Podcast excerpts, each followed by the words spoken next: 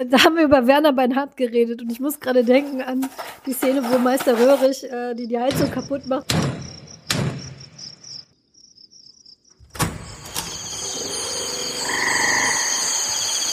Willkommen im Tropenhaus. Wir lesen Bücher, schauen Filme, spielen Spiele und reden über alles, was uns daran auffällt. Folge 18. Die Wüstenwaldbiosphäre. Herzlich willkommen im Tropenhaus zu unserer bereits 18. Folge, wie ich mit Erstaunen feststelle. Und wir haben einen Wiedergänger naja, kein Wiedergänger im Sinne von ein Zombie, sondern ein Gast, der wieder, was uns immer sehr freut, ein Gast, der wiederkommt. Freiwillig, muss ich dazu sagen. Und zwar ist das der Alex. Hallo, Alex. Hallo, Angela. Alex war schon mal hier und wir haben über Bilderbücher geredet. Und er ist zurückgekommen, um mit mir über ein Buch zu reden, was uns beiden sehr am Herzen liegt. Und zwar ist das die unendliche Geschichte von Michael Ende. Ich werde nicht müde, es zu sagen, hier im Tropenhaus ist es keine Schande, wenn man etwas nicht kennt oder von etwas noch nie zum ersten Mal gehört hat. Daher versuche ich mich kurz zu fassen, was ihr werdet sehen, warum bei diesem Thema recht schwierig ist, was die unendliche Geschichte ist. Die unendliche Geschichte ist ein Buch, das kam das erste Mal 1979 rausgeschrieben von, wie gesagt, Michael Ende. Man könnte jetzt sagen, das ist ein Kinderbuch oder ein Jugendbuch, da würde sich der Autor selber aber sehr dagegen wehren. Er sagt nämlich, er schreibt nicht für Kinder, er schreibt auch nicht für Erwachsene, er schreibt einfach Bücher und lesen kann die jeder, der oder die möchte. In diesem Buch geht es ganz kurz zusammengefasst um einen Jungen, der in einen Buchladen stolpert, weil er von Schulkindern verfolgt wird, die ihn ärgern und da Zuflucht sucht. Und da findet er ein Buch namens Die unendliche Geschichte, nimmt das mit, verkriecht sich in seiner Schule auf dem Speicher und fängt das an zu lesen und wird hineingesogen in dieses Buch. Das Buch teilt sich in zwei Teile. Ähm, die etwa grob beinhalten einmal, wie Bastian, so heißt der Junge, der Junge heißt Bastian Balthasar Buchs, dieses Buch liest. Es ist in zwei Farben abgedruckt, in grün und in rot. Soweit ich das weiß, ist das in allen Editionen so. Zumindest also in der Edition, die ich habe, ist es so. Und die grünen Buchstaben sind immer das, was in dem Buch, was Bastian liest, vorkommt. Und die roten Buchstaben sind die Geschichten über Bastian selber. Also am Anfang, es fängt mit diesem, es fängt mit den roten Buchstaben an, wie er dann in die, die, die Buchhandlung geht, wie er das Buch nimmt, wie er anfängt zu lesen. Und dann wechselt das immer so. Die Zeit vergeht eben, der Schultag vergeht, irgendwann wird's dunkel, irgendwann kriegt er Hunger, irgendwann muss er auf Toilette um, und so weiter und so fort. Das wird immer unterbrochen mit dem, was er dann zwischendurch immer liest. Und irgendwann aber, um die Hälfte des Buches herum, zerbricht diese, ja, man, heute würde man sagen, die vierte Wand zerbricht. Und er wird in dieses Buch hineingesogen und danach geht es darum, dass er in dieses Buch hineinkommt, in die Welt, um die es da geht, die Fantasien heißt, die ja, man kann sagen, Welt der Fantasie, die Fantasie selber und wie er da zurechtkommt und wieder zurückfindet. Das ist wirklich arg verkürzt erzählt, aber so ungefähr, das ist ganz grob zusammengefasst, dieses Buch. Und es ist äh, ziemlich lang. Jedes Kapitel beginnt mit dem Buchstaben des Alphabets, also es geht von A bis Z. Und das Interessante an diesem Buch ist, und das habe ich in der Vorbereitung erfahren, jetzt durch das äh, Truppenhaus, das war mir vorher nicht klar, das ist wirklich ein so langes Buch und so, ähm, so viele Fäden laufen da zusammen und wieder auseinander. Und wie gesagt, das mit diesen zwei verschiedenfarbigen Schriften, dann die Referenz auf äh, äh Fiktionalität, nicht Fiktionalität, äh, verschiedene Ebenen, die da zusammenkommen, unglaublich tolle Charaktere, die darin vorkommen, Buch, was einen selber auch so mitreißt was auch so gewollt ist und auch die Hardcover-Ausgaben, ich hatte in Anführungszeichen nur ein Taschenbuch, die Hardcover-Ausgaben sind wohl auch extra so gestaltet, dass es so aussieht wie das Buch, was Bastian findet. Zum Beispiel auch das Siegel, was vorne auf dem Buch ist, die zwei Schlangen, die ineinander greifen. Das ist ein ähm, Zeichen, das nennt sich im Buch selbst Aurin. Das ist halt auf dem Buch vorne drauf. Also alles sehr meta und ich habe halt früher gedacht, das ist eines meiner absoluten Lieblingsbücher gewesen, als äh, Kind, als Jugendliche, auch als Erwachsener habe ich sehr gern gelesen, dass das mit einem wahnsinnigen Plan und äh, ja, handwerklichem Geschick zusammengeschmiedet wurde in monathafter Vorbereitung mit ganz vielen Post-its an der Wand. Ich habe aber jetzt erfahren durch dieses Interview, dass im Prinzip ist ihm dieser erste Satz mehr oder weniger eingefallen, weil er in einem Schuhkarton voller Ideen, die er hatte, hat er eine rausgezogen, während er mit seinem Verleger Wein trank vom Kamin und der ihm sagte, er soll doch jetzt mal bitte endlich ein Buch schreiben, mal wieder, wer Zeit. Er, er zieht, also er sitzt da mit, äh, mit seinem Verleger, der schon ganz betrunken ist, zieht diesen Zettel aus dem aus dem Kasten, wo drauf steht, ein Junge wird in ein Buch gesogen und versucht seinen Weg rauszufinden, fängt an, dieses Buch zu schreiben und will erst, er hat gesagt, also okay, ich kann dir ein Buch schreiben, aber mehr als 100 Seiten gibt das nicht her. Leute, die die unendliche Geschichte kennen, lachen jetzt. Also meine Ausgabe hat 485 Seiten. Ist ja gar nichts bei nach heutigen Fantasy-Schinken-Standards. Ich glaube, äh, aber für ein Kinderbuch damals ist das schon, ist das schon viel. Und, und der Verleger rief ihn nach einem Jahr an, so nach dem Motto, wo bleibt dieses Buch? Und Michael Ende sagte, es tut mir leid, Bastian ist in Fantasien und will einfach nicht raus. Ich kann da auch nichts dran machen, weil ähm, Michael Ende ist das, was man heute einen Panzer nennt. Das kann vielleicht Alex nachher erklären, weil Alex hat mir erklärt, was ein Plotter und was ein Panzer ist. Also er hat sich einfach hingeschrieben, äh, hingesetzt, hat losgeschrieben und geguckt, wohin ihn das trägt. Das finde ich wirklich heute, ich, ich bin gerade zu platt, das habe ich quasi heute erst erfahren. Also so hat dieses Buch angefangen, so ist es geschrieben worden, ist ein ähm, kompletter Welthit geworden, in mehreren Sprachen übersetzt, ist auch verfilmt worden. Über die Qualität des Films kann man streiten. Michael Ende selber hatte ein eher äh, konfliktbeladenes Verhältnis zu dem Film, hat sich da auch rausgenommen. Also er kommt nicht in den Credits vor, hat auch einen Rechtsstreit sich lange geliefert. Aber es ist auf jeden Fall so, dass Leute, die in den 80er, 90ern groß geworden sind, mehr oder weniger fast nicht drumherum gekommen sind, entweder dieses Buch irgendwann gelesen zu haben oder, oder diesen Film. Das ist auf jeden Fall ein Riesenphänomen gewesen, was auch mich betroffen hat. Ich habe das Buch ähm, geschenkt bekommen, da war ich etwa zehn. Also durchaus noch zehn Jahre nach Veröffentlichung war das ein Ding. A, eines meiner absoluten Lieblingsbücher als Kind gewesen, was ich immer und immer wieder gelesen habe. Und B, war es eines meiner ersten Begegnungen mit dem, was ich jetzt Fantasy nennen würde. Aber ich habe in Interviews mit Michael Ende auch gelesen, dass äh, er nicht sagen würde, dass es Fantasy ist. Aber für mich ist es so der erste Einstieg gewesen in ein Buch in einer fantastischen Welt mit Fabelwesen und Helden. Und äh, auch heute noch, finde ich, ist es ein, ja, kann man auch heute noch als Erwachsene sehr gut lesen. Und da hat es mich sehr gefreut, als Alex ankam und sagte, er würde gerne mit mir darüber reden. Und das machen wir heute. Und deswegen, Alex, erstmal, was ist ein Plotter, was ist ein Panzer? Und dann bitte erzähl mir deine Beziehung zur unendlichen okay. Geschichte. Also diese Plotter-Panzer-Unterscheidung ist, ähm, ist glaube ich, eine, die aus irgendeinem Twitter-Thread kam zu der Zeit der letzten Staffel von Game of Thrones. Finde die ich, die Bezeichnung so ein bisschen doof, ne? Also äh, Panzer ist jemand, der quasi by the seat of his pants schreibt, also der ähm, eben nicht weiß, vorher weiß, wo er hin will, sondern einfach so drauf losschreibt und sich ähm, führen lässt. Und ein Plotter ist eher jemand, der sozusagen sein Ziel kennen muss, um schreiben zu können. Ähm, ich finde aber diese beiden Kreativitätstypen, die gibt's auf jeden Fall. Ich habe die schon vor vielen Jahren identifiziert, äh, genau wie viele andere Leute natürlich auch. Und das ist halt ein Spektrum und man siedelt sich wahrscheinlich, die meisten Leute siedeln sich irgendwo auf diesem Spektrum an. Ich bin eher ein Plotter zum Beispiel. Also ich schreibe zwar keine Fiktion, aber wenn ich einen Artikel schreibe zum Beispiel, dann muss ich auch, ähm, muss ich auf jeden Fall wissen, wie ich anfange und wie ich ende und was ungefähr in der Mitte passieren soll. Sonst fällt es mir sehr, sehr schwer, überhaupt loszulegen. Und ich kenne ganz andere Leute, die fangen einfach irgendwo an und die verbringen dann dafür meistens sehr viel mehr Zeit mit hinterher zu kürzen und so, wenn sie fertig sind, als als, als ich zum Beispiel dann. Aber ja, die unendliche Geschichte. Also ich würde sagen, es ist, glaube ich, nach wie vor mein Lieblingsbuch. Das ist auch der Grund, warum ich äh, mit dir drüber reden wollte. Ich bin wirklich niemand, der Bücher mehrfach liest. Normalerweise, ich habe das sehr mit sehr, sehr wenigen Büchern gemacht. Und die unendliche Geschichte habe ich aber, glaube ich, vier oder fünf Mal inzwischen gelesen, weil das ein Buch ist, zu dem ich immer wieder zurückkehre, wenn ich das Gefühl habe, ich muss so mal wieder so ganz tief in mich reinhorchen. Ähm, aber witzigerweise ist es, glaube ich, schon bei mir so, wie bestimmt, wie du schon erwähnt hast, bei vielen anderen Leuten so unserer Generation auch, dass ich glaube, ich zuerst den Film gesehen habe. Mhm. Also, und man darf auch nicht, also der Film hat auf jeden Fall viele Schwächen und so, vor allen Dingen, wenn man mit dem Buch vergleicht und da die, ich sehe es genauso wie du, ich würde dieses Fass nicht aufmachen, weil darum soll es auch nicht gehen.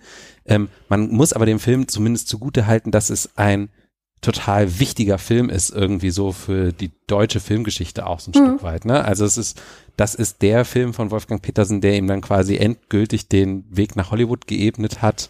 Äh, der ist von der Tricktechnik her ähm, und von den Figuren, wie sie dort dargestellt werden, ein Film, der nach wie vor bei vielen Leuten unserer Generation auf der ganzen Welt sozusagen die Fantasie beflügelt hat auch. Und ich weiß nicht, ob du mal in den Bavaria Filmstudios warst und auf dem Glücksdrachen geritten bist, aber Noch ich zum nie. Beispiel habe das definitiv irgendwann als Kind mal gemacht und das ist schon äh, eine Wahnsinnserinnerung auch nach wie vor. Also ich habe definitiv erst den Film gesehen und dann hatte ich tatsächlich das Glück, dass äh, Michael Ende an meiner Schule eine Lesung gemacht hat. Äh, ich glaube damals aus dem Wunschpunsch. Äh, das war mhm. dann ein etwas späteres Buch. Und da habe ich mir meine Ausgabe von der unendlichen Geschichte, ich weiß nicht mehr, ob ich die da gekauft habe und sie mir dann hab signieren lassen oder ob ich sie da schon gelesen hatte. Das ist alles zu lange her, ich kann mich nicht genau erinnern. Aber genau, das Entscheidende ist auf jeden Fall, wenn, wenn man erst den Film sieht und dann das Buch liest, stellt man fest, dass der Film eigentlich genau an der Stelle endet, wo ich finde, dass das Buch erst so richtig interessant wird. Ja. Also, also die, diese erste Hälfte, wo es darum geht, Phantasien ähm, wird vom Nichts aufgefressen und die Bewohner Phantasiens wissen nicht warum und alle suchen nach einer Lösung und ein, ein ähm, junger, ja auch ein Junge, ne? Äh, Atreu, äh, wird losgeschickt, ja. um nach dieser Lösung zu suchen, ein, ein Krieger wird losgeschickt, um nach dieser Lösung zu suchen und Bastian äh, liest dieses Buch und verfolgt seinen Weg und greift quasi am Ende selber in die Geschichte ein, mhm. weil er merkt, er ist derjenige, der das Rätsel lösen könnte, nämlich er muss der kindlichen Kaiserin, die sozusagen das Zentrum dieser Welt ist, einen neuen Namen geben. Und damit wird er in diese Welt reingezogen. Und da endet dann quasi der Film mehr oder weniger. Der Film endet damit, dass sie dann sagt, so jetzt kannst du dir alle deine Wünsche erfüllen lassen und ähm, den einzigen Wunsch, den er sich damit dann erfüllt, ist dann halt quasi seinen Bullies, die ihn da am Anfang äh, irgendwie in den Buchladen gejagt haben, mal so richtig die Hölle heiß zu machen. Also so eine Rachefantasie. Also das ist dann das Ende des Films. Und ich glaube auch, dass für viele Leute, die das Buch halt nicht kennen, das irgendwie ein einigermaßen befriedigendes Ende ist.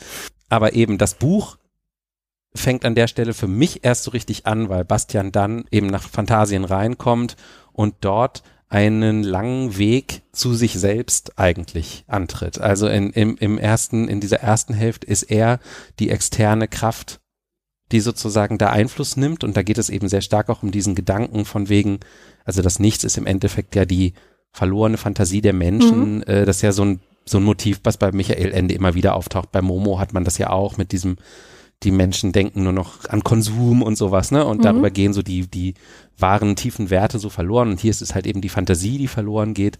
Aber Bastian, der halt noch so ein Träumer ist im Endeffekt, der hat noch diese kindliche Vorstellungskraft noch sich bewahrt hat, der kann Fantasien halt retten mit seiner Vorstellungskraft. Aber eben in dieser zweiten Hälfte versucht er dann eben in, innerhalb Fantasien nicht zu vergessen, wer er selbst ist mhm. und zu sich selbst zu finden. Und das ist immer der Teil der Geschichte, der mich, glaube ich, also mindestens dann ab dem zweiten Mal, wo ich das Buch gelesen habe, vielleicht so als entweder als älterer Teenager oder als, als Anfang 20-Jähriger oder so, der mich da am meisten berührt hat. Und das finde ich tatsächlich auch das Spannende an dem Buch, dass es einem eben über so verschiedene Altersstufen immer wieder was Neues geben kann und deswegen lese ich es halt auch immer wieder gerne. Ähm, ich finde das sehr interessant. Du hast mehrere Punkte gesagt, wo ich äh, glaube, ich auch den Aussagen vom Autor wiederfinde. Einmal das mit der Innensicht, dass es definitiv ein Buch ist über die, über die Innensicht, dass auch die Lösung im Prinzip innen liegt. Atreus sucht an irgendeinem Punkt die Grenzen von Phantasien und stellt fest, es gibt keine, weil Phantasien ist im Prinzip innen größer als es außen ist. Es gibt kein Ende und dass alles, was man suchen muss, immer sich im Inneren befindet und nicht in den Landesgrenzen, sondern in, in, sich, in sich selber quasi. Ähm, der Weg nach draußen führt auch quasi durch die, Innen, durch die eigene Innenwelt und das ist so eine, so diese Inneneinsicht ist, ist so ein Riesending für Ende. Das finde ich erstmal, weil ich glaube, er würde jetzt sagen, du hast es genau richtig gelesen. Ich glaube, deswegen funktioniert dieses Buch auch so gut in verschiedenen Altersklassen. Ich, hab, ich kann nicht mehr zählen, wie oft ich es gelesen habe. Ich habe es mal eine Zeit lang jedes Jahr einmal gelesen. Oh wow. Ja, und ich kann es nicht mehr, ich kann nicht mehr sagen, wie oft ich es gelesen habe. Also mindestens zehnmal, wenn nicht sogar länger. Ich habe es letztes Jahr das versucht, meiner Tochter vorzulesen. Das ging bis zu einem einen Punkt gut, wo es ein bisschen gruseliger wurde, da ist sie dann abgesprungen. Ich werde es aber auf jeden Fall nochmal versuchen. Ich habe so oft gelesen, ich kann es nicht, ich kann es nicht mehr sagen. Mhm. Und gen genau wie du habe ich nie das Gefühl gehabt, es verliert mich. Und ich glaube, es ist genau deswegen, weil es da um, um diese, um diesen Weg, es geht, es geht weniger um diese Fantasy-Heldengeschichte, sondern eher um, ja, Als ich das so als 10-, 12-Jähriger gelesen habe, da ging es mir definitiv um die Fantasy-Heldengeschichte. Ja, also das ja, weiß ich noch, ja, da, genau. da, da mochte ich einfach die ganze Fantasie, die da drin steckt und da diese letzten, Genau. ich weiß gar nicht, wie viele es sind, fünf bis sechs Kapitel sind das, glaube ich, wo, wo sozusagen, wo es dann so richtig eigentlich nur noch um so einen Weg zu sich geht, ne? Ähm, die haben mir da, ich merke das immer an mir selber. Ich glaube, ich bin heute noch so, ich werde dann, ich lese dann schneller. Und ja, ja, genau. Ja, das, das, ja klar, als, als ich das das erste Mal gelesen habe, da ging es mir auch ums Abenteuer. aber so gerade dann eben so mit Mitte 20 oder so weiß ich, dass ich es nochmal gelesen habe und dass es mir ganz stark um diesen Aspekt geht. Wir können ja diese einzelnen Stationen vielleicht gleich mal dann nochmal so ein bisschen mehr im Detail Ja, das kann man gleich durchgehen. machen, ja. ähm, am Ende geht es ja sehr stark darum, dass Bastian lernen muss, sich selbst als der zu akzeptieren, der er ist, weil ähm, er kann ja eben in Fantasien sich alle Wünsche erfüllen. Er nutzt das einerseits auf eine kreative Art, dass er sozusagen Geschichten erfindet, Leuten, äh, also Bewohnern von Fantasien dadurch irgendwie Sinn gibt oder Dinge erschafft, aber er nutzt es auch, um sich selbst zu überhöhen. Also ähm, er ist ja, er wird ja am Anfang als so ein, ein Kind äh, im Beschrieb, so ein bisschen dick und so, also nicht so athletisch und er macht sich ähm, durch seine Wünsche auch relativ schnell zu so einem sehr klassischen starken Held, äh, attraktiv und äh, auch ein Erwachsener, glaube ich sogar. Das hat mich wahnsinnig berührt in diesem Alter. Zum Beispiel dieses zu akzeptieren, wer man ist, äh, geliebt zu werden, ähm, wie man ist und so. Und jetzt mit Ende 30, wo ich das Buch also dieses Jahr nochmal gelesen hatte, weil ich, oder gehört, diesmal als Hörbuch, weil ich den Eindruck hatte, ich befinde mich wieder mal an so einem Punkt, wo ich irgendwie ein bisschen so darüber nachdenken muss. Da ähm, habe ich festgestellt, dass es, dass die Geschichte, die mich am meisten bewegt hat, ist dieses, dass Bastian relativ früh feststellen muss und das auch gesagt bekommt, dass er den Weg der Wünsche gehen muss. Also es gibt, er kann nicht am Anfang schon wissen, wo er am Ende hin muss, sondern er muss Genau. den Weg gehen, um die Erfahrungen zu sammeln, um dann zu wissen, was er braucht, sozusagen. Und das ist natürlich so, wenn man so die Mitte seines Lebens irgendwie so langsam äh, sich der nähert und vielleicht auch eben, wie ich jetzt auch, selber ein Kind hat und sowas, dann merkt man natürlich, dass genau das einfach auch der der Punkt ist, ja. Man kann viele Ja. Entscheidungen erst treffen, wenn man an den Punkt gekommen ist und nicht schon vorher. Man kann sich nicht mit 20 überlegen, wie es ist, sich mit 39 zu fühlen, weil ja, Ja. Da liegt halt was dazwischen.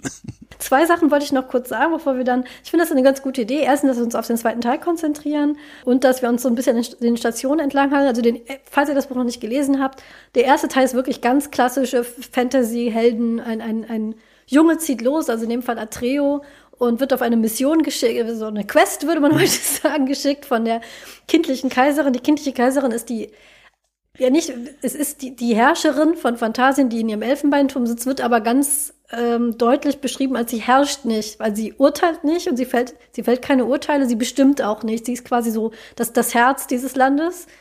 Aber vor ihr sind alle gleich. Sie, ähm, Michael Ende hat auch in einem Interview mal gesagt, sie und Bastian werden ja schon so zusammengebracht, auch als Sym- Sympathiefiguren.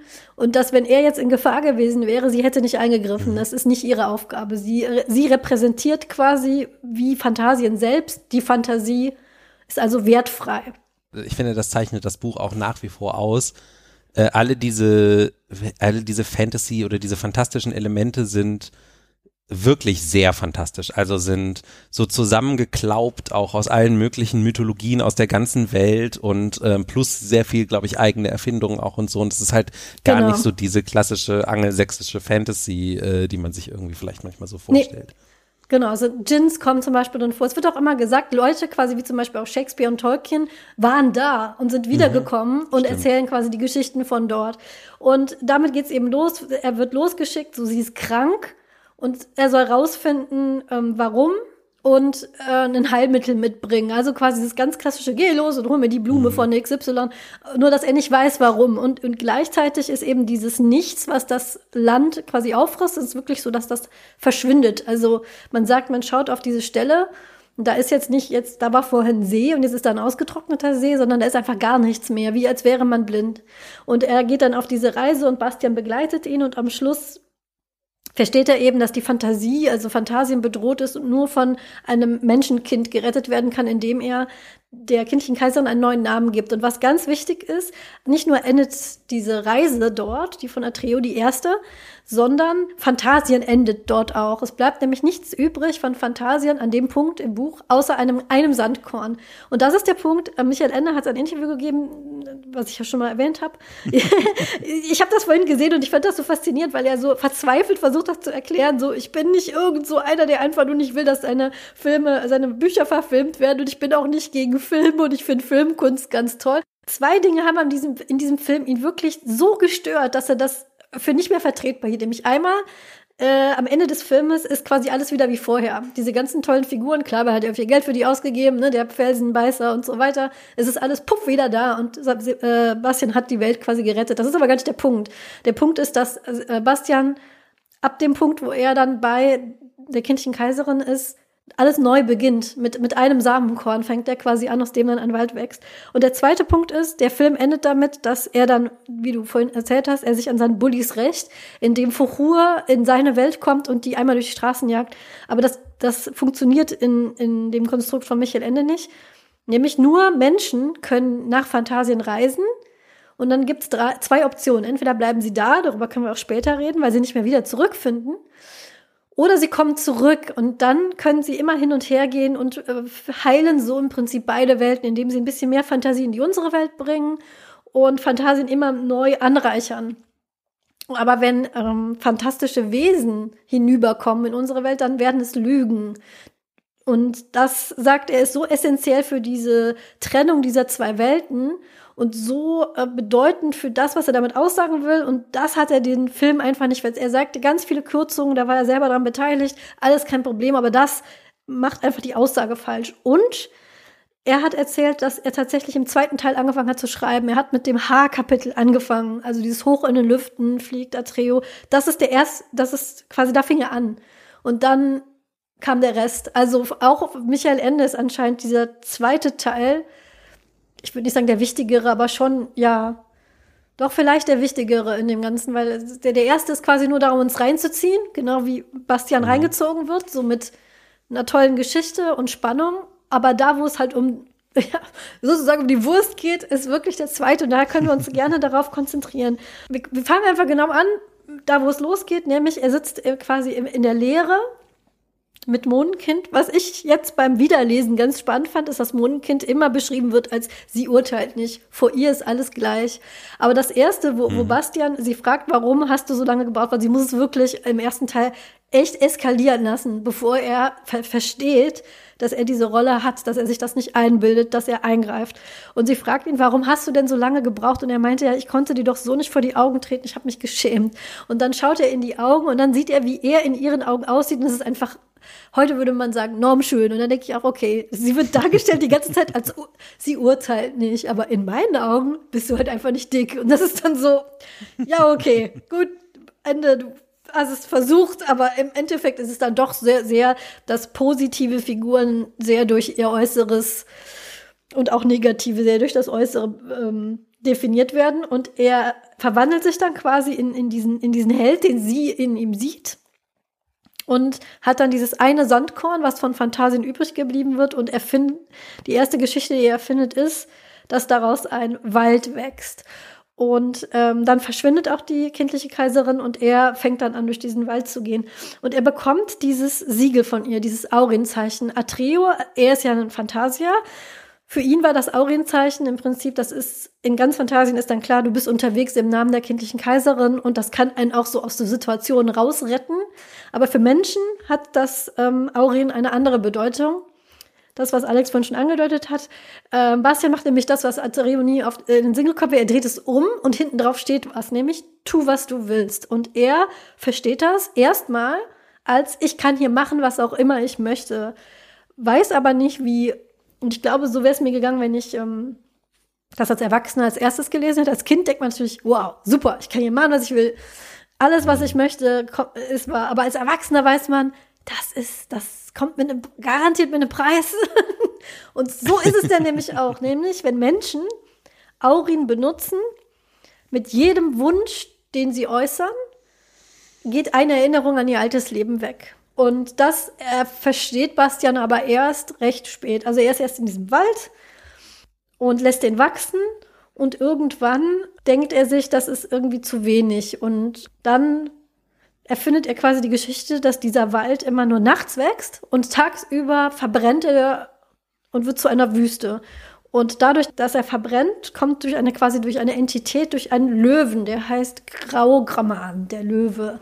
Hm. Der ist nämlich so heiß und so tödlich, in Anführungszeichen, dass er, wenn er durch diesen Wald geht, ähm, verbrennt er so sehr, dass er gar nicht weiß, dass es diesen Wald gibt. Also er meint immer, er herrscht über die Wüste, versteinert nachts und mehr passiert nicht. Und er fährt dann durch Bastian, dass er im Prinzip einen Sinn hat, nämlich wenn er nicht wäre, würde dieser Wald sich irgendwann selber verschlingen, weil er immer weiter wächst.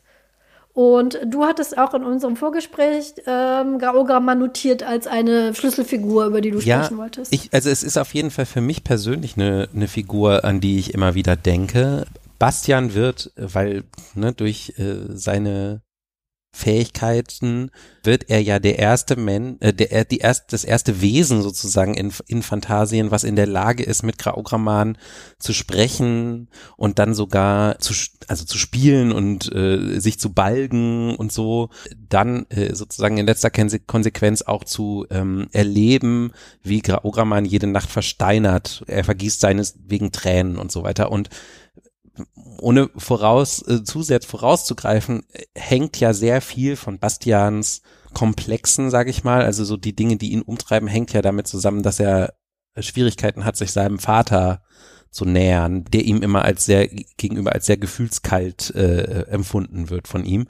Und ähm, ich glaube halt, dass Ogramman halt so eine krasse Vater Figur ist, also Vater, Spielgeselle, so in einem halt, ne? Also so ein bisschen so, wie man, wie man sich vielleicht den idealen Vater dann doch wünscht, ja? Also jemand, der gleichzeitig irgendwie mächtig ist und viel weiß und äh, von ihm erfährt auch ähm, Bastian erstmal sehr, sehr viel darüber, was sein Weg sein wird und sowas, ne? Also er ist da schon, finde ich, nach der kindlichen Kaiserin eben der erste Phantasier, den er trifft und der ihm irgendwie so seine Mission mitgibt. Aber gleichzeitig ist er, sind die beiden eben auf Augenhöhe. Genau, und er erlebt quasi seinen Tod und ähm, kann um ihn weinen und sowas. Also ich kann das gar nicht so unbedingt an meiner eigenen Familiengeschichte festmachen. Aber ähm, mir sind diese, diese Vaterversöhnungsgeschichten, die sind bei mir, die treffen bei mir immer irgend so einen Nerv tief in mir drin, ich weiß auch nicht. Und deswegen ist Graogramman so eine Figur, äh, an die ich immer wieder zurückdenke. Also so dieser, dieser furchterregende äh, Löwe, der dann gleichzeitig irgendwie so Weisheit in sich trägt, aber eben halt auch so so ein so ein Spielgeselle ist. Ich weiß nicht, vielleicht auch so ein Echo bestimmt irgendwie von, ähm, wie heißt der Löwe aus ähm, Narnia, Aslan? Aslan, ja. Also das, da steckt, das ist natürlich irgendwie auf eine gewisse Art auch mythologisch aufgeladen. Ja.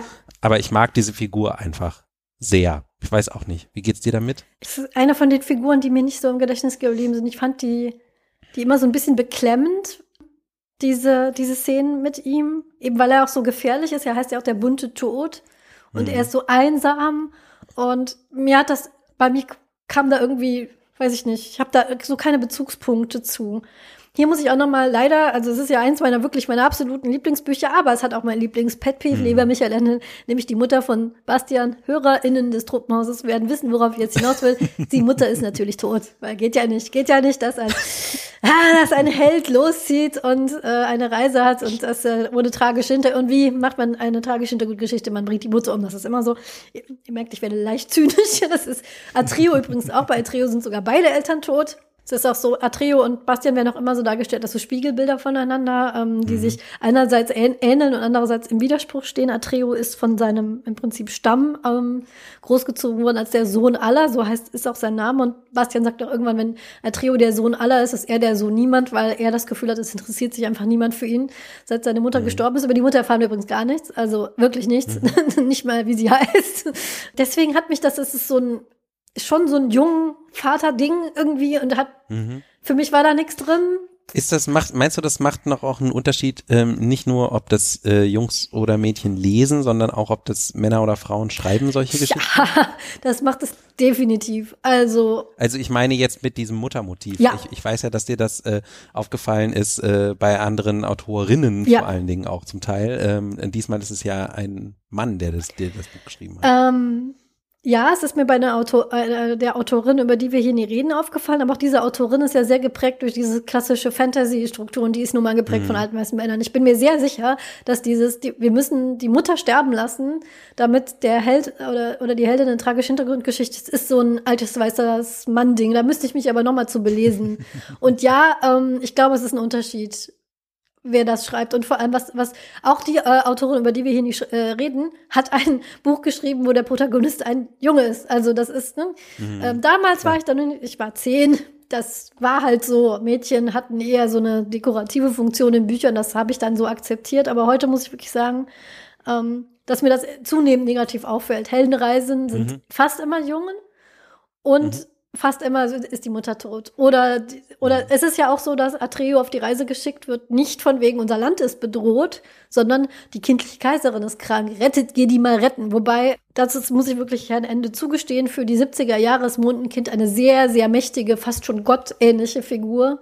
Mhm. Also ich kenne mich selber damit gar nicht aus, aber ich glaube halt eben genau die unendliche Geschichte ist, glaube ich, teilweise sehr stark nicht nur von westlichen, äh, von ja. westlicher ähm, Mythologie geprägt, sondern halt eben auch viel von ja. von Gedankengut generell auch äh, aus asiatischen Strömungen zum Beispiel und sowas. Also insofern definitiv. Andere weiß ich jetzt nicht, aber ich meine so äh, Fuchur, der Glücksdrache, ist ja zum Beispiel ganz stark so ein Drache chinesischer Prägung oder sowas und auch andere Dinge, die immer wieder auftauchen, finde ich, haben nicht nur so diese klassische äh, europäische ähm, mythologische Seite, sondern eben könnten teilweise auch aus der ganzen Welt stammen. Eben, du hast ja auch Jins schon erwähnt genau. und sowas. Auch dieses ne, ähm, und so. Yin und Yang, Gut und Böse im Einklang mhm, ist genau. auch sehr stark vertreten, während der Löwe in Narnia schon ja sehr, also ähm, ist halt so, christlich. Lewis ist halt ja, christlich ja. geprägt, das kann man hier nun gar nicht sagen. Ist halt C.S. Lewis. Ist halt C.S. Lewis. Der war halt ein konvertierter Christ und darüber hat er halt geschrieben. Genau, und das ist bei Ende wirklich gar nicht so. Aber halt, ne, ich glaube, das ist einem das das ist halt so. Wenn du, das war damals so, wenn dein Protagonist eine tragische äh, Hintergrundgeschichte braucht, hast halt die Mutter umgebracht. Mhm. Graogermann redet auch mit Sebastian über Wünsche und die Natur von Wünschen. Graogermann ist der, ähm, der mit Sebastian auch darüber spricht, was auf Aurin draufsteht. Genau. Der ist auch, der glaube ich, der das, das den Weg der Wünsche als erster ausspricht. Genau. Ne? Und den wahren, wahren Willen. Den wahren Willen, genau. Tu, was du willst. Das bedeutet, dass ich alles tun darf, wozu ich Lust habe, was sehr kindlich ist noch, mhm. weil später wird Bastian vergessen, dass er in seiner Welt ein Kind war.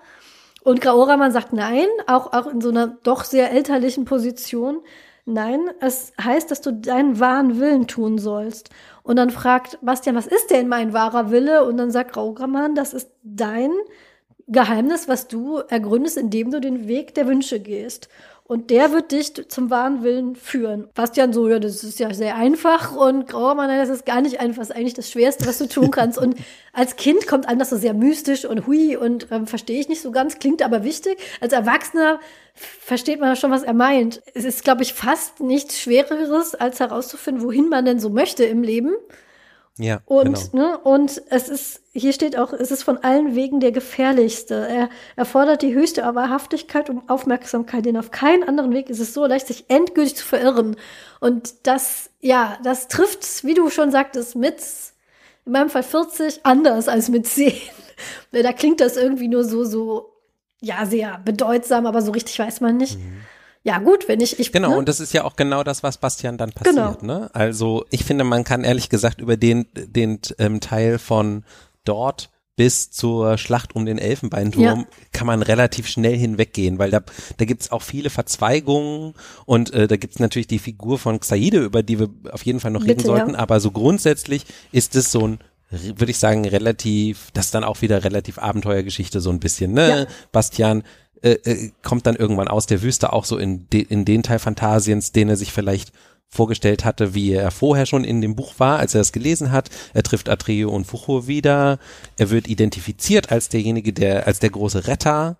Und weil er aber nicht so richtig weiß, was er eigentlich will, und das ist nämlich dann genau das Problem, setzt er sich quasi einfach irgendwann in Bewegung und dann hofft er, dann, dann will er dahin zurück, was das Einzige ist, was ihm sozusagen irgendwie bisher Richtung gegeben hat. Er will die kindliche Kaiserin nochmal treffen, obwohl die soll ihm sozusagen sagen, wo er hin will. Und ähm, obwohl aber alle Phantasier wissen, jeder trifft die kindliche Kaiserin nur einmal. Nur einmal, ja. Das führt dann eben dazu, dass er am Ende so stark sich an seiner eigenen Hybris irgendwie verschluckt, dass er sagt, naja gut, okay, die kindliche Kaiserin ist nicht da, nicht da sie kommen dann zum Elfenbeinturm, dann äh, bin ich jetzt wohl der Nächste. Genau. Be bevor wir darüber aber reden, ist es tatsächlich eine Sache, über die ich noch auf dem Weg dahin sprechen will, weil das fand ich als Kind, war das so mit das erste Mal, dass mir in dem Buch sowas begegnet, weil das ist ja schon, wie du sagtest, eine sehr klassische, der trifft, aber trifft drei Helden, von denen einer eine Prinzessin retten will, er bekämpft einen Drachen, also ganz klassische Sachen, aber eine Sache, die dann auch illustriert, wie Phantasien so funktioniert und welch, was für einen Fehler er macht, indem er dieses Aurien, indem er das missversteht. Das möchte ich nur kurz ansprechen. Und zwar, sie kommen in eine wunderschöne Stadt, die aus Silberfiligran gemacht ist, ähm, wo Michael Ende auch nie äh, großartig hat verleugnen lassen, dass das im Prinzip Venedig ist. Äh, Michael ist ein großer Italien-Fan, hat auch ähm, lange da ge gelebt, auch Momo. Also wer jemals in Italien mal war und Michael Endes Bücher liest, wird da sehr, sehr viel wiederfinden. Diese Stadt ist aus so Silberfiligran gebaut. Auch die, die Leute sind alle sehr silbern angezogen. Und das ist deswegen, weil die Stadt wie Venedig eben schwimmend ist. Aber das, worauf die schwimmt, ist so salzhaltig, dass das alles zerstören würde, was nicht Silber ist. Und diese Silberfiligranen, die werden von ganz furchtbar hässlichen Wesen aus dem Fels gewaschen, die ähm, so eine Art e eklige Madenwesen, die nur im Dunkeln leben, weil sie sich dem Licht nicht zeigen wollen, weil sie so hässlich sind und die so viel weinen über ihre Hässlichkeit, dass sie damit diese dieses Silber aus dem Berg lösen und damit ihre die Bauten bauen. Und bevor er die Stadt verlässt, möchte Bastian was Gutes tun und ist inzwischen auch in so einem Rausch, weil er hat schon ganz viel jetzt gemacht, für was ihn Leute, also die, das ist auch wirklich so, Phantasien ist sehr enabled, muss man echt sagen. Alle liegen ihm zu Füßen, er hat auch noch so eine Gefolgschaft, die immer größer wird, Leute, die sich seinen Diensten verschwören. Er hat so ein Heerlager, was ihm nach und nach folgt und das ist natürlich, steigt ihm natürlich zu, zu wem, wem würde das nicht zu Kopf steigen? Er erlöst dann quasi diese Wesen, Acherei heißen sie, glaube ich. Mhm. Ja, die Acherei. die Acherei, die ewig Weinenden, und sagt, ab jetzt ähm, werdet ihr immer lustig sein und ihr werdet äh, nur noch lachen, ähm, ihr verpuppt euch jetzt und wenn ihr, wenn ihr ausbrecht aus euren Kokons, dann seid ihr dann seid ihr erlöst von eurem weinenden Dasein und dann sind es, werden es Schlamuffen, also die brechen dann aus aus ihren Kokons und sind dann so bunte, lustige Clowns, die nur Unsinn im Kopf haben. Und als Kind findet man das natürlich irgendwie witzig und vergisst das eigentlich auch schon, weil es geht ja immer weiter und immer weiter, aber später, später wird er denen wieder begegnen und merken, was er da angerichtet hat. Nämlich, als Erwachsener ist einem das natürlich dann irgendwie klar, wenn die doch bisher immer dieses filigrane Silber aus de, vor lauter Wein aus dem äh, Fels gewaschen haben, was denn jetzt? Was passiert denn jetzt mit dieser Stadt? Und natürlich, die liegt dann trocken, Mhm. weil er überhaupt nicht darüber nachgedacht hat. Er macht das ja nicht für die. Er macht das nicht für diese armen Wesen, die ihm leid tun, sondern er macht das nur für sich, weil er toll darstellen möchte. Und das ist so, kann ich mich erinnern, als Kind das erste Mal, dass mir im Buch sowas begegnet ist, dass quasi so eine falsche Entscheidung einem dann so später so in den Hintern beißt. Weil so eine, so eine Mhm. Fantasy, klassische Fantasy-Geschichte für Kinder auch erzählt, so eine Abenteuergeschichte ist, ja, aber man geht los, erlebt sein Abenteuer, dann kommt man wieder nach Hause und wird da gefeiert, weil man so toll ist. Und dass auch Entscheidungen langfristige Konsequenzen haben, über die man nicht nachdenkt, das war somit das erste Buch, was, was, was mir das gezeigt hat. Also daher wollte ich über, und über, ja, Xa- Xaide. Ich weiß es, weißt du es gerade noch auswendig, wie er Xaide genau begegnet? Ich muss es gerade ja, mal nachschauen. Äh, Xaide sitzt in einem äh, im Wald in einer Festung, die die sehende Hand genannt wird, weil sie aussieht wie eine Hand. Und sie nähern sich dieser sehenden Hand und äh, sie werden angegriffen von Xaides Dienern, die so, aber so Konstrukte sind, so leere Konstrukte die äh, nur durch den ihren Willen gelenkt werden. Und Bastian kann sie natürlich besiegen und Xaide lässt sich dann von ihm auch gefangen nehmen, sozusagen. Aber weil sie eigentlich den Hintergedanken hat, dass sie ihn halt manipulieren kann in ihrem Sinne. Und die beiden führen dann auch äh, Gespräche darüber, ähm, so, so ein bisschen so über den Sinn von, von Leben und von Macht. Und sie ist so diese, dieser Einfluss äh, in seinem Leben, der ihn dann eigentlich auch so endgültig korrumpiert, weil sie macht ihm eigentlich so ein bisschen klar, ja, Macht kommt nicht daher, dass man irgendwie Sinn stiftet und sowas, sondern dass man halt, also Macht genügt sich selbst. Das ist so ein bisschen so ein ähnlicher ähm, Anspruch, zum Beispiel, wie er auch von, von Orwell in 1984 so formuliert wird. Ne? Der, so, der Zweck von Macht ist Macht. Es geht nicht darum, damit irgendwie Sinn ähm, auf der Welt zu erzeugen oder sowas, sondern Hauptsache, man ist der Einzige, der eigentlich irgendwie halt was zu sagen hat. Und in, in diese Richtung driftet dann halt Bastian auch. Und das ist dann im Endeffekt auch der Grund, warum er sich dann so selber da zum kindlichen Kaiser macht.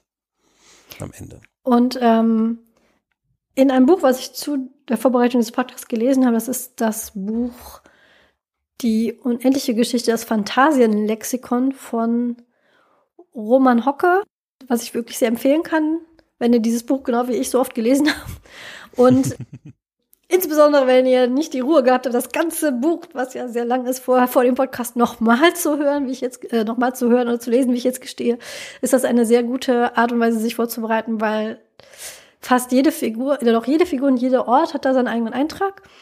Und da, da fand ich, und es hatte tatsächlich auch Aspekte aufgeworfen, die ich so noch nicht gesehen habe, nämlich, dass Xaide dieses äh, quasi Leere kontrollieren kann, mhm. weil sie alles kontrolliert, das sagt sie auch, alles, was leer ist, kann sie, kann sie kontrollieren. Genau. Und wenn man dann überlegt, ne, dieses Nichts, was vorher da war, und dass sie einerseits als so eine Gegenspielerin von der kindlichen Kaiserin schon gesehen werden kann, sie, ihr selber ist aber klar, anders als übrigens Bastian, ihr selber sind die Regeln von Phantasien klar und sie weiß, sie wird ähm, der kindlichen Kaiserin nie gegenüberstehen können, sie wird, sie hat keine Chance gegen sie. Aber wenn sie es schafft, einen Menschen zu verführen, sie wird dann auch zum Beispiel verglichen mit, mit Circe aus der, aus der Odyssee. Dann kann sie es schaffen, Phantasien zu korrumpieren. Und vor allem, wie sie es schafft, ihn zu korrumpieren, indem sie nämlich einen Keil zwischen ihn und seine Freunde treibt, indem sie mhm. Atreo und Fuchur, indem sie schlecht über sie redet, indem sie Misstrauen sät. Das ist sehr, sehr gut auch beschrieben. Also je länger Xaide halt bei dieser, bei Sebastian ist, desto vergifteter wird die Atmosphäre zwischen ihm, Atreo und Fuchur. Das Vertrauen geht irgendwann verloren. Und hier in diesem Lexikon steht auch, dass Xaide tiefenpsychologisch gesehen Bastians Anima ist, sein Bild von der Frau, zugleich aber auch die Vermittlerin zwischen seinem Ich und seinem Unterbewusstsein. Das ist, fand ich auch ein ganz interessantes, wenn auch eine etwas abgehobene Interpretation. Aber was ich am interessantesten fand, ist das, genau wie die kindliche Kaiserin Figuren in einer Geschichte nie wertet, muss man auch Saide zugestehen, dass sie einen positiven Effekt hat. Nämlich, durch, deswegen wollte ich auch unter anderem auch auf sie zurückkommen. Unter anderem durch Xaide macht er ja Fehler. Und ohne mhm. diese Fehler hätte er nicht einsehen können, was, was wirklich sein, sein Wunsch ist. Mhm. Und sie ist notwendig, damit Bastian seinen Weg findet. Er muss Fehler machen, um sich selbst kennenzulernen. Und das fand ich auch sehr, sehr interessant. Und das finde ich ist in dem Buch auch gut beschrieben. Sie ist nicht einfach nur böse, mhm. und, und verführt ihn. Das mag ich ja so an diesen Hexencharakteren oft gar nicht so. Ach, hätte er dir diese Person nicht getroffen, dann wäre alles gut. Mhm. Sondern mhm. Wenn dann er. Wäre sein Edelmut nicht beschmutzt Ganz worden, genau, so, so, ist es ja gar nicht. Er hat ja schon so mhm. die Tendenz zum Größenwahn ein bisschen. Und mhm. sie hat einfach nur erkannt, dass es so ist. Ja, er hat ganz ehrlich, er hat, finde ich, diese Tendenz, genau diese ganze toxische Nerdkultur-Geschichte, ja. die man heutzutage eigentlich Leuten vorwerfen äh, kann, das ist eigentlich genau das, was bei ihm passiert. Ja. Ne? Sein, sein, sein Ding, er, er, er wurde immer äh, gehänselt und gemobbt, weil er halt irgendwie der dickliche Nerd ist und jetzt ist er plötzlich in einer Position, wo er äh, den Ton angeben kann und genau diese diese Fähigkeiten verlangt werden und was macht er damit? sozusagen. Er kommt über früher oder später eben dahin, dass er halt sagen will, naja, okay, aber dann ist ja wohl auch ganz klar, dass ich quasi allwissend bin und alles hier nach meiner Pfeife zu tanzen. Das so. und er hört nicht auf Leute, weil wenn man das Buch mehrfach liest, merkt man, er wird von mehreren Leuten tatsächlich auch sehr, sehr, sehr weisen, gezeichneten, mhm. erfahrenen Phantasiern explizit gewarnt, Dinge zu tun oder zu lassen. Zum Beispiel, dass Graogrammann ganz am Anfang zu ihm sagt, du hast überhaupt keine Ahnung, Junge. Da, da sagt er, was mhm. weißt du schon, was Wünsche sind? Ist eines der mhm. ersten Sachen, die Graogrammann zu ihm sagt.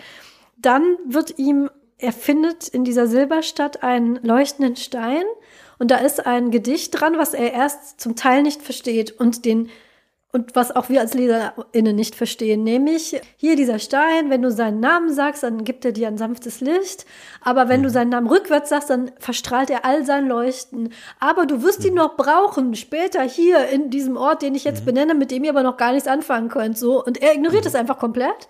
Und als er dann die Chance hat, damit im Prinzip eine, eine Show abzuziehen, an einem anderen Ort, ich glaube, es ist in so einem Kloster, in dem Sternenkloster. Im Sternenkloster, ja. Mhm. als er ähm, Leute beeindrucken kann, spricht er den Namen rückwärts, verballert das ganze Licht und später, als er den braucht, und das stand in diesem Gedicht, er wird dich dir später leuchten, in diesem Bergwerk. Mhm. Dazu kommen wir später, wenn wir uns an Bastians Reise, mhm. ist, ist, ist es halt, da fragt ihn dann der Bergmann, wo ist denn dein Licht? Jeder, der hier ankommt, hat ein Licht, wo ist deins? Ja, hat er halt.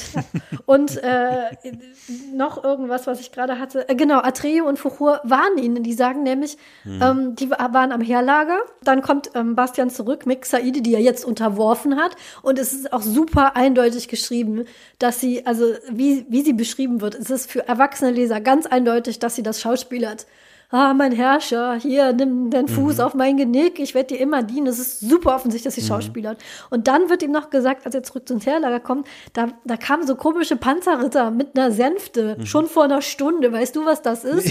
Weil Xaide nämlich vorausschauend, wie diese Frau nun mal ist, und das ist sie wirklich, also sie ist, sie ist sehr schlau, sehr vorausschauend, hat dann schon mhm. mal, ihr, sagen wir mal, ihr Gepäck losgeschickt, weil sie wusste, dass sie kommt. Und äh, die Leute sagen ihm das. Ich meine, Atreo und Furose, dass die ihm sagen, ist, findest du das nicht ein bisschen komisch? Und er wischt es einfach zur Seite und das sind hm. Dutzende solcher. Also Bastian ist nicht der strahlende Held, der hier verführt wird von, was auch an dem Punkt, da ist er ja immer noch recht kindlich, auch ein bisschen seltsam wäre von einer erwachsenen Frau, sondern er ist hm. wirklich einfach, er trifft schlechte Entscheidungen und sie befeuert die. Und genau wie du das sagtest, dieses ja, Inseldenken von ihm quasi befeuert sie so. Du hast das verdient. Du bist so geärgert worden und ignoriert und keiner hat dir zugehört und jetzt, jetzt müssen dir alle zuhören. Mhm. Ähm, ja, und to toxisch ist es auch. Alles, was mit Xaide zu tun hat, ist sehr toxisch. Der, der Wald, in dem, dem sie lebt, ist, ähm, sind, sind fleischfressende Pflanzen später. Ähm, das ist eine Szene, die wird mir immer in Erinnerung bleiben. Also wir können gerne vorspulen jetzt zu dieser, also es kommt dazu, er wird dann immer größenwahnsinniger und sagt dann so, er, er will jetzt die kindliche Kaiserin stürzen. Das ist auch der Punkt, wo dann Atreo und Fufu sagen, so wir sind raus. Und mhm. dann zieht er los und ist sich ganz sicher, er kann das. Also er lässt sich jetzt krönen zum Kaiser. Und mhm. diese, ähm, diese Szene fand ich damals so gruselig. Es wird einfach diese Krönungszeremonie beschrieben, die Xaide für ihn organisiert hat. Er sitzt in so einem riesigen, verspiegelten Thron. Es spielen Musikanten ganz seltsame Musik und es ist alles, alles einerseits ganz pompös, aber andererseits ganz leer und kalt. Und mhm. die Szene hat mich sehr beeindruckt. Ich weiß nicht, ähm, ging es dir ähnlich vielleicht? mich erschauert es jedes Mal wieder, dass äh, äh, Bastian kann ja gar nicht auf dem richtigen Thron sitzen, weil nämlich der Weg da hoch ist so glatt, dass da niemand hochkommt. So das letzte Stück dann holt er halt irgendwie Maurer her, die ihm dann da eine Treppe reinhauen sollen, aber alle ihre Meißel zerbrechen da dran und so. Und dieses, dass eben genau dieser, dieser höchste Daseinszustand halt einfach von einem Sterblichen quasi nicht äh, erreicht werden kann dort. Ich glaube, das, das war immer so, ein, so eine Szene, die mir auch im Gedächtnis geblieben ist. Also der Elfenbeinturm schließt in so einer weißen Blüte und da mhm. sitzt sie halt drin und grundsätzlich gut oder böse für alle FantasiaInnen ist es immer ein unvergesslicher Moment, wenn sich in einem seltenen Moment diese Blüte öffnet und sie können die kindliche Kaiserin sehen und wirklich jede einzelne Person und jedes Wesen, der man begegnet, die davon erzählen, sagen immer, das ist, vergisst man nicht. Da ist man, mhm. das ist auch in Foucaults, glaube ich, Biografie, ist das ein Wendepunkt, weil er sagte, vorher war er so ein mhm. Springen ins Feld, Und Stimmt, dann ist er erwachsen geworden, als er sie da gesehen hat. Mhm. Und die, die Handwerker, auch da wieder, er, er hört einfach nicht auf die Leute, die sagen, aber da sitzt doch die kindliche Kaiserin, das können wir doch nicht mhm. machen. Und er, egal, macht, was er.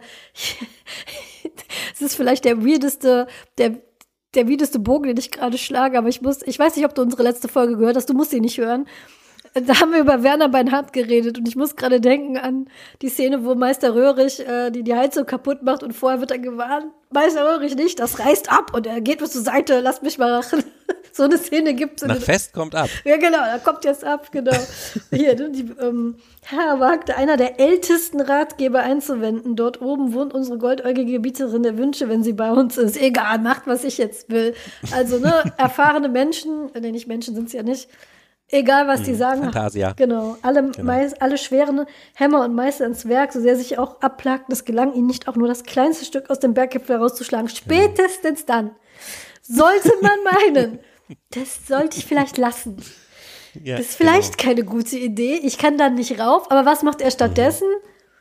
Er, er sitzt dann so ähnlich wie hier äh, im Herr der Ringe, äh, der, der Steward von Gondor hat er sozusagen dann so einen kleineren Thron neben dem großen Thron, weil er ja halt eigentlich nicht, doch nicht der richtige Kaiser ist. Es muss dann, er lässt es ja eskalieren. Ja, er, er lässt es. es so weit eskalieren, dass dann quasi ein, ein Heer von von einer Gegenseite angeführt von Atreo und Fuchur, die er ja weggejagt hat sozusagen, dann kommt, um den Elfenbeinturm anzugreifen, um sozusagen eigentlich diese Schändung so sage ich mal, ne? Das ist, hat ja sowas Sakrales auch irgendwie, diese Schändung zu verhindern und, und seinem ihm Einhalt äh, zu gebieten. Und er kann aus dieser Schlacht rausfliehen und ist dann eigentlich quasi so gebrochen, weil er auch gemerkt hat, er hat eigentlich alles verloren. Und dann, dann beginnt der Weg. Das sind die letzten vier Kapitel. Ja. Der Weg, der wirklich äh, ähm, sozusagen vielleicht so einen als Erwachsener am meisten anspricht. Und das erste Kapitel davon, das mich auch immer wieder sehr beeindruckt, auch jetzt wieder sehr beeindruckt hat, ist dieses von der alten Kaiserstadt, wo er nämlich in eine Stadt kommt, wo alle Leute den Verstand verloren haben anscheinend. Also ähm, die führen nur noch sinnlose Aufgaben durch, die äh, irgendwie nirgendwo mehr hinführen. Äh, weiß ich nicht, ich kann mich an die konkreten Sachen nicht mehr erinnern, aber es sind halt alles so Sisyphus-Sachen. Also sie beladen irgendwie einen Wagen, nur um ihn dann wieder zu entladen oder und, und, und die Häuser sind da auch alle so Treppen, die ins Nir im Nirgendwo enden und all sowas. Und da erfährt er von einem Affen, der dort wohnt, dass das halt alles, diese Leute, die da wohnen, quasi alles seine Vorgänger sind. Menschen, die auch mal nach Fantasien gegangen sind und die halt nicht wieder herausgefunden haben, weil sie nämlich sich so weit gewünscht haben, dass sie dann irgendwann den Weg zurück vergessen haben und vergessen haben, dass sie eigentlich nicht aus Fantasien stammen. Und das ist sozusagen der Horrormoment, der ihn dann auf diesen Weg schickt. Es ist so witzig, ne? Erst wenn man drüber redet, fallen einem manchmal ja. so diese Motive dann auch auf. Also zum Beispiel, ich glaube, äh, ein ein Kulturwerk, was vielleicht manche Leute kennen, was dieses Motiv ja sehr gut aufgreift, sind die Matrix-Filme. Ja, ne? Also ja. da ist es ja auch so, dass Neo quasi irgendwie feststellen muss, großer Spoiler im zweiten Teil für einen 20 Jahre alten Film, dass er nicht der erste Auserwählte ja, ist, sondern genau. dass viele schon vor ihm da waren und das halt auch schon quasi versucht haben. Ich glaube, das sind auch generell, ich weiß nicht, ob Ende der erste ist, ne, der das gemacht hat, aber das ist schon so ein Motiv, was immer wieder auch gerne aufgegriffen wird heute von Leuten, so dieses man muss eben seinen eigenen Weg finden und das, dieses auserwählten Motiv ist nicht immer so einfach, wie es sich darstellt. Was hast du für Erinnerungen an die alte Kaiserstadt? Auch das war so, so sehr beklemmend. Also es ist einfach eine Entwicklung der Geschichte, die ich so nicht erwartet hätte. Die Schlacht ist schon sehr bitter, weil es ist halt Atreo und Foucault, die kämpfen, obwohl sie eigentlich nicht wollen. Der beide sehr friedlich, also sowohl Atreo also immer dargestellt als jemand, der Gewalt überhaupt gar nicht einsetzt und Foucault ebenfalls nicht, wo der eigentlich sehr mächtig ist. Ich erinnere mich daran, dass, dass das viele Luftdrachen ihn begleiten und die dann ähm, diese, diese schönen perlmuttfarbenen Wesen, die dann angreifen obwohl sie eigentlich nicht möchten. Und auch diese Eskalation zwischen äh, Bastian und Trio ist sehr schmerzhaft, weil man ja beide begleitet hat. Und dann stehen die sich gegenüber. Man mhm. will nur, jetzt redet doch miteinander, ihr müsst euch doch nicht angreifen. und dann, ja, diese, diese Absurdität zu sehen, äh, ist schon auch, auch das so von wegen, dass es eine ganze Stadt voller Bastians gibt, quasi, ist dann mhm. so, nur man hat das gelesen und man identifiziert sich ja schon sehr stark mit, mit Atreo und dann auch Bastian und dann so, man fragt sich dann schon so, wie viel, wie viel noch andere Bücher gab es davor, wie viele andere Leute sind da durch, wie viele Geschichten gab es von, von, von Leuten. Und, ähm, und natürlich auch, wie das Ganze beschrieben wird, die, diese sinnlosen Sachen, die die Leute versuchen. Jemand schiebt einen Wagen mit viereckigen Rädern oder kann sich an nichts mehr erinnern. Genau, schreibt ein Gedicht, das, glaube ich, kein, wo die Wörter keinen Sinn ergeben und sowas, ne? Genau, äh, jemand schaufelt eine Grube, stellt eine Kerze rein, schaufelt die wieder zu. Es ist schon sehr schön, schön beschrieben, diese ganze Absurdität. Äh, Michael Endes Vater war ja Maler und viele Elemente von, von berühmten Gemälden kommen so drin vor, dass äh, es erinnert so an diese ja, absurden Chaos-Gemälde, die es so gibt, wo, wo, wo tausende kleine Sachen passieren hier von, mhm. von, wie spricht man richtig aus? Bruegel, Brügel, einer von denen. Es gibt ja mehrere. Aber daran hat es mich irgendwie erinnert. Ich hätte jetzt eher Hieronymus Bosch. Oder Hieronymus Bosch. Ja, vielleicht verwechsel ich die auch. Ich, mein Kunstlehrer, ja. ich hatte Leistungskurs Kunst. Gruß an dieser Stelle, der haut sich jetzt garantiert den Kopf an die Wand. Und woran ich noch später jetzt denken musste, ist, dass es ein Affe ist weil mhm. Die sitzen da und ähm, sie haben die Sprache verloren. Darum habe ich dieses Spiel für sie ausgedacht. Das beschäftigt sie, wie du siehst. Du musst zugeben, dass alle Geschichten der Welt im Grunde nur aus 26 Buchstaben bestehen. Aus den Buchstaben werden Wörter gebildet, aus den Wörtern Sätzen. Und dann gibt er diesen Menschen eben äh, Buchstabenwürfel. Und es ist ja ganz klar, dieses Sprichwort gibt einem Haufen Affen. Na, unendlich viele Affen. Unendlich, unendlich viele, viele Schreibmaschinen. Und irgendwann werden sie alle Werke der Literatur geschrieben haben. Das kannte ich mhm. damals noch nicht. Das ist mir dann aufgefallen, dass, dass er, äh, ja. dass Argax halt ausgerechnet ein Affe ist. Wer, und ich dachte immer, wer auch immer dieses Sprichwort zurückgebracht ähm, hat, war da, hat es gesehen. und ähm, alle Geschichten, die überhaupt möglich sind, entstehen dazu. Alle Geschichten der Geschichten und sogar diese Geschichte. Das ist logisch, nicht wahr? Das ist entsetzlich, sagt Bastian und recht hat er ja.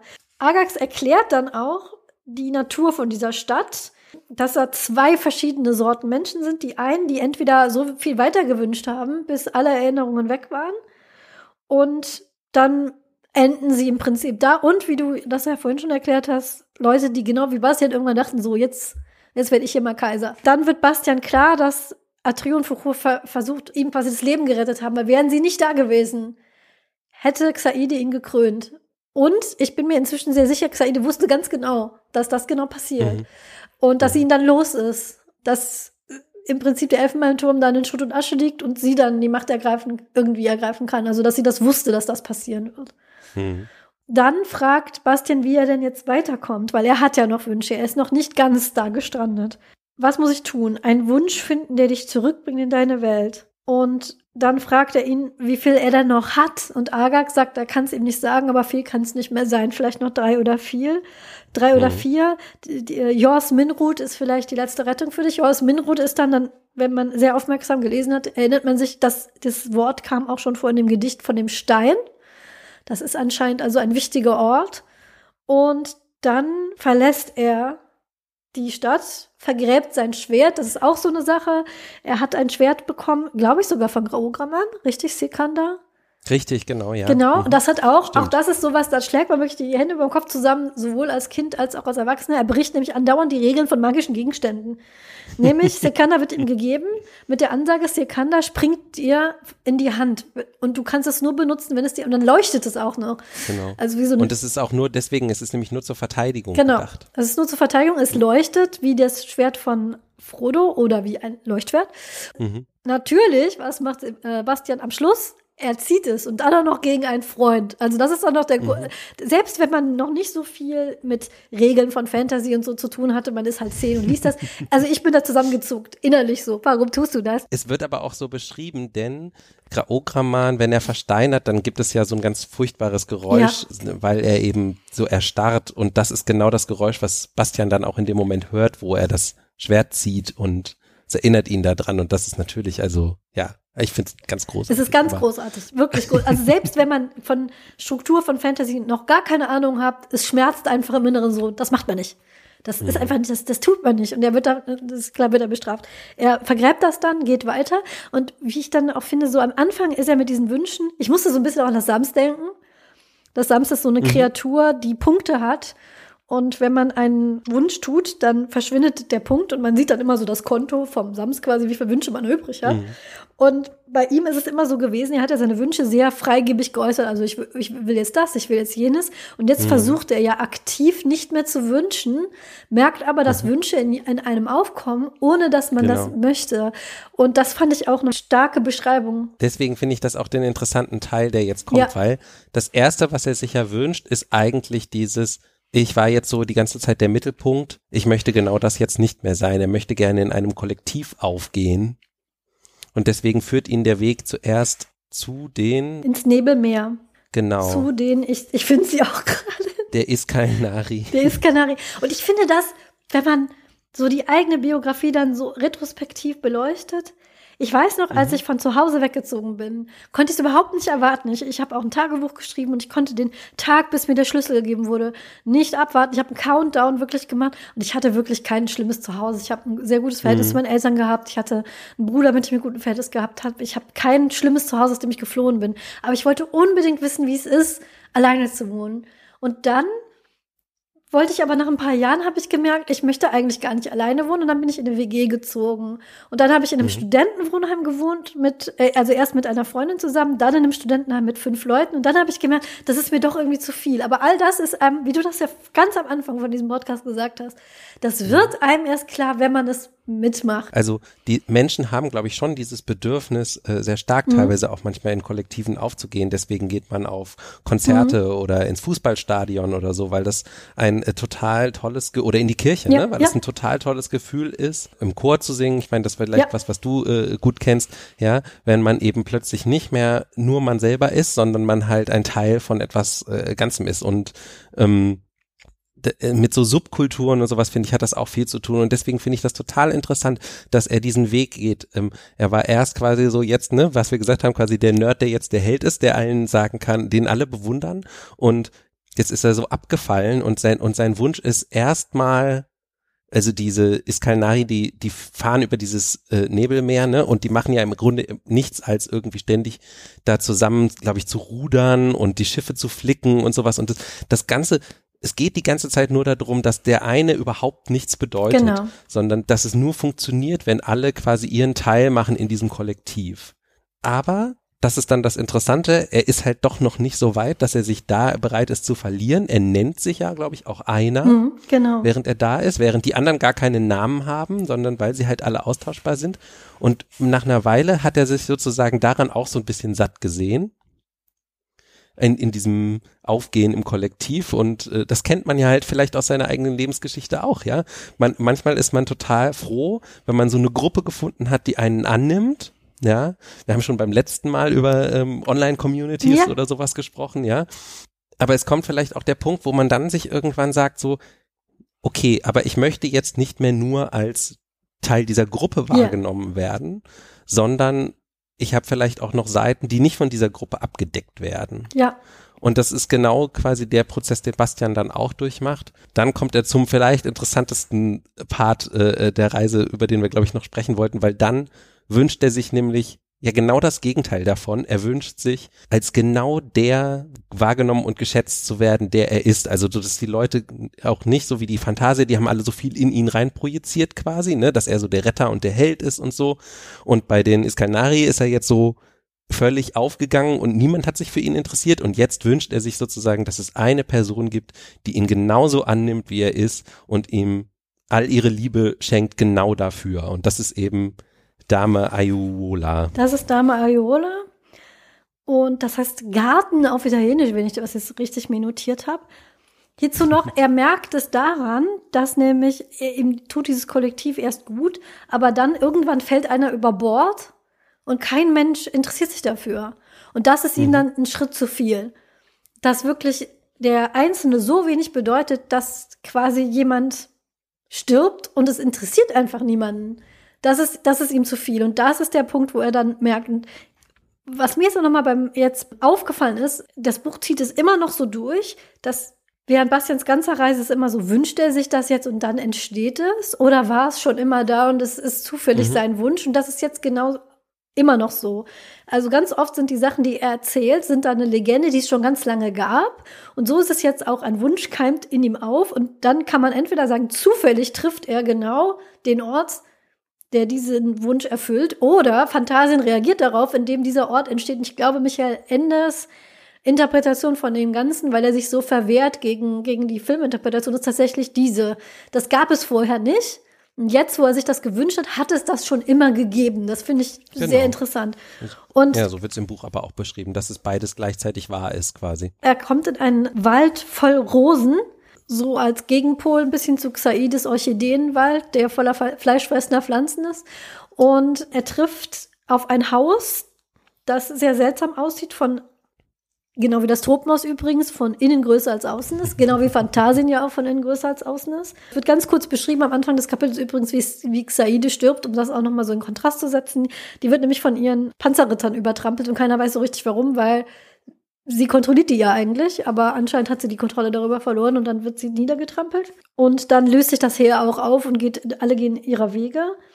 Und in diesem Haus wartet eine Frau auf ihn, die beschrieben wird wie eine Pflanze. Also sie besteht im Prinzip nur aus Pflanzen. Es gibt diese Bilder von, ich hoffe, ich spreche diesen Menschen richtig aus. Archimboldo heißt er. Den kennt ihr vielleicht. Leute, die Animal Crossing spielen, werden ihn kennen, weil eins seiner Bilder findet man, um es ins Museum zu hängen. Der hat so Bilder gemacht, da sind Menschen, die aus Gemüse geformt sind, aus so Gesichtern. Äh, Michael Ende sagte einmal, ähm, er wundert sich, dass niemand diese Anspielung bemerkt hat. Wo lange hat sie keiner bemerkt, aber daran ist sie so angelehnt. Das ist im Prinzip eine, eine Frau, die aussieht, als wäre sie aus, aus, aus, aus Pflanzen.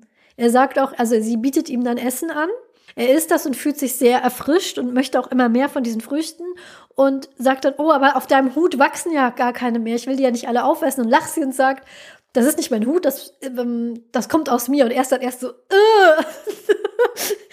aber ich kann doch nichts essen, was aus dir rauskommt. Und dann sagt sie, um, um diese Metapher dann endgültig festzunageln, sagt sie dann, ja, aber Babys trinken auch Milch aus ihrer Mutter, das ist doch normal. Und sie braucht auch jemanden, dem sie das geben kann. Und sie möchte mhm. jemanden haben, den sie im Prinzip, und sie ist wirklich so die Essenz einer Mutterfigur. Diese Person ist nur dafür da, jemand anderes zu nähern mit dem, was aus, aus ihr rauswächst. Das ist eine sehr, ich fand das als Kind immer eine sehr angenehme, äh, ein angenehmes mhm. Kapitel. Es ist sehr sanft, alles sehr nährend, mhm. kümmernd. Er darf dann im Prinzip noch mal klein sein. Das Haus, in dem diese Frau wohnt, heißt das Enderhaus, was sowohl bedeutet, dass es sich selber ändert, aber auch, dass es die Leute ändert, die da drin wohnen. Und das passt sich ihm erst an, indem es alles ganz groß macht. Also die Betten, Tische, Stühle, alles ist ganz riesig, sodass er sich nochmal fühlen kann, als wäre er ein Kind. Sie versorgt ihn und er hat dann so eine sehr, sehr ja, sorgenlose Zeit da, wo er nur isst und mhm. spielt und nach Hause zurückkommt. Und sie versorgt ihn und hört ihm zu. Er redet auch sehr viel mit ihr über das, was er erlebt hat. Und sie ist wirklich so die absolute ja, ich würde nicht sagen ideale Mutterfigur, weil ich finde, das ist ein Ideal, dem man nicht unbedingt hinterher eifern sollte. Aber es ist so die, das, was man mit Mutterliebe verbindet, im Prinzip. Ja, ich finde, das hat schon so was äh, sehr Freudianisches ja, auch, ja, ne? Total. So dieses, eigentlich wollen wir quasi in den Bauch zurück. Ja, definitiv. Im Endeffekt. So. Als Menschen. Und vielleicht als Männer ganz besonders. Angeblich, sagt Freud. Angeblich, es ist das, was, was man will. Ja, es ist schon so, ne? Diese absolute Kindheit, jemand ist da. Sie selber erzählt auch fast, fast nichts über, über sich selber. Die erzählt von ihrer Mutter, ihrer Großmutter und er fragt dann aber, mhm. weil sie sagt, endlich habe ich ein eigenes Kind, aber du sagst doch, du hast eine Mutter, eine Großmutter gehabt. Ja, das mhm. ist, sie sagt dann, wir sind nur dazu da, jemand anderen aus uns heraus zu nähern, weil wir verdorren irgendwann und dann blühen wir neu mhm. auf. Aber wir können uns nie umeinander kümmern. Also quasi die, die vor mir da war, das war meine Mutter und die vor ihr da war, war meine Großmutter. Aber jemanden versorgen, das können wir immer nur ja mit einem mhm. Menschen. Dabei wird halt Bastian ganz stark klar, dass das, was er halt eigentlich sucht, halt Liebe ist, ne? Ja. Und äh, siehst du das denn kritisch? Diese Figur oder würdest du sagen, er hat es eigentlich ganz gut erfasst, dadurch, dass es halt nicht die Endstation ist und dadurch, dass es ja auch aus Bastians Wunsch heraus entstanden ist eigentlich? Mm, jein, also ich finde es immer problematisch, wenn Mutterliebe so dermaßen hochgehypt wird. Das fand ich schon in dem Buch, über das wir hier nie reden, problematisch. Das finde ich hier auch problematisch, dieses, wenn die Mutter für ihn so wichtig war und er ist so traurig, dass sie fehlt. Wir erfahren aber nichts über sie. Nichts. Diese Frau ist im Prinzip genau wie Dame Ayola, im Prinzip nur so ein Bild von, das, das sagt er auch. Er, er kommt rein und er fühlt sich, wie er sich gefühlt hat, als er ganz klein war. Er hat nur so ganz vage Erinnerungen. Im Prinzip diese Entität, die dich bedingungslos liebt und nährt und umhüllt und umsorgt und mehr, aber ist eine Mutter nicht in diesem Buch. Das mhm. ist das, was er vermisst.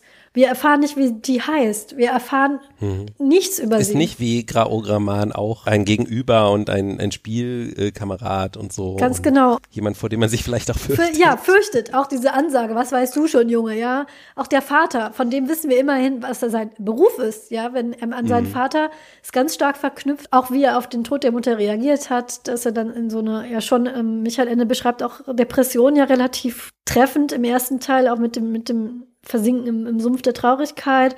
Über den Vater erfahren wir recht viel. Wir erfahren, was der arbeitet, wie er reagiert. Zum Beispiel auch, dass Bastian sich so verloren fühlt, dass auch wenn er in der Schule ist sitzen geblieben und sein Vater hat das im Prinzip nur so mit so einem Schulterzucken hingenommen.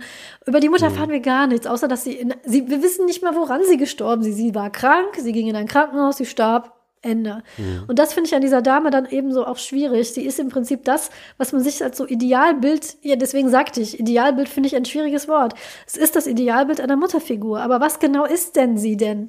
Sie existiert nur, um jemand anderen zu nähern aus sich. Und wenn mhm. derjenige nicht mehr genährt werden will, dann stirbt sie dann ist ihr Job getan und damit trocknet sie ein. Und das ist auch ganz, bei Graugrammann ist es ähnlich. Graugrammann wird ja auch, der mhm. versteinert und der verabschiedet sich.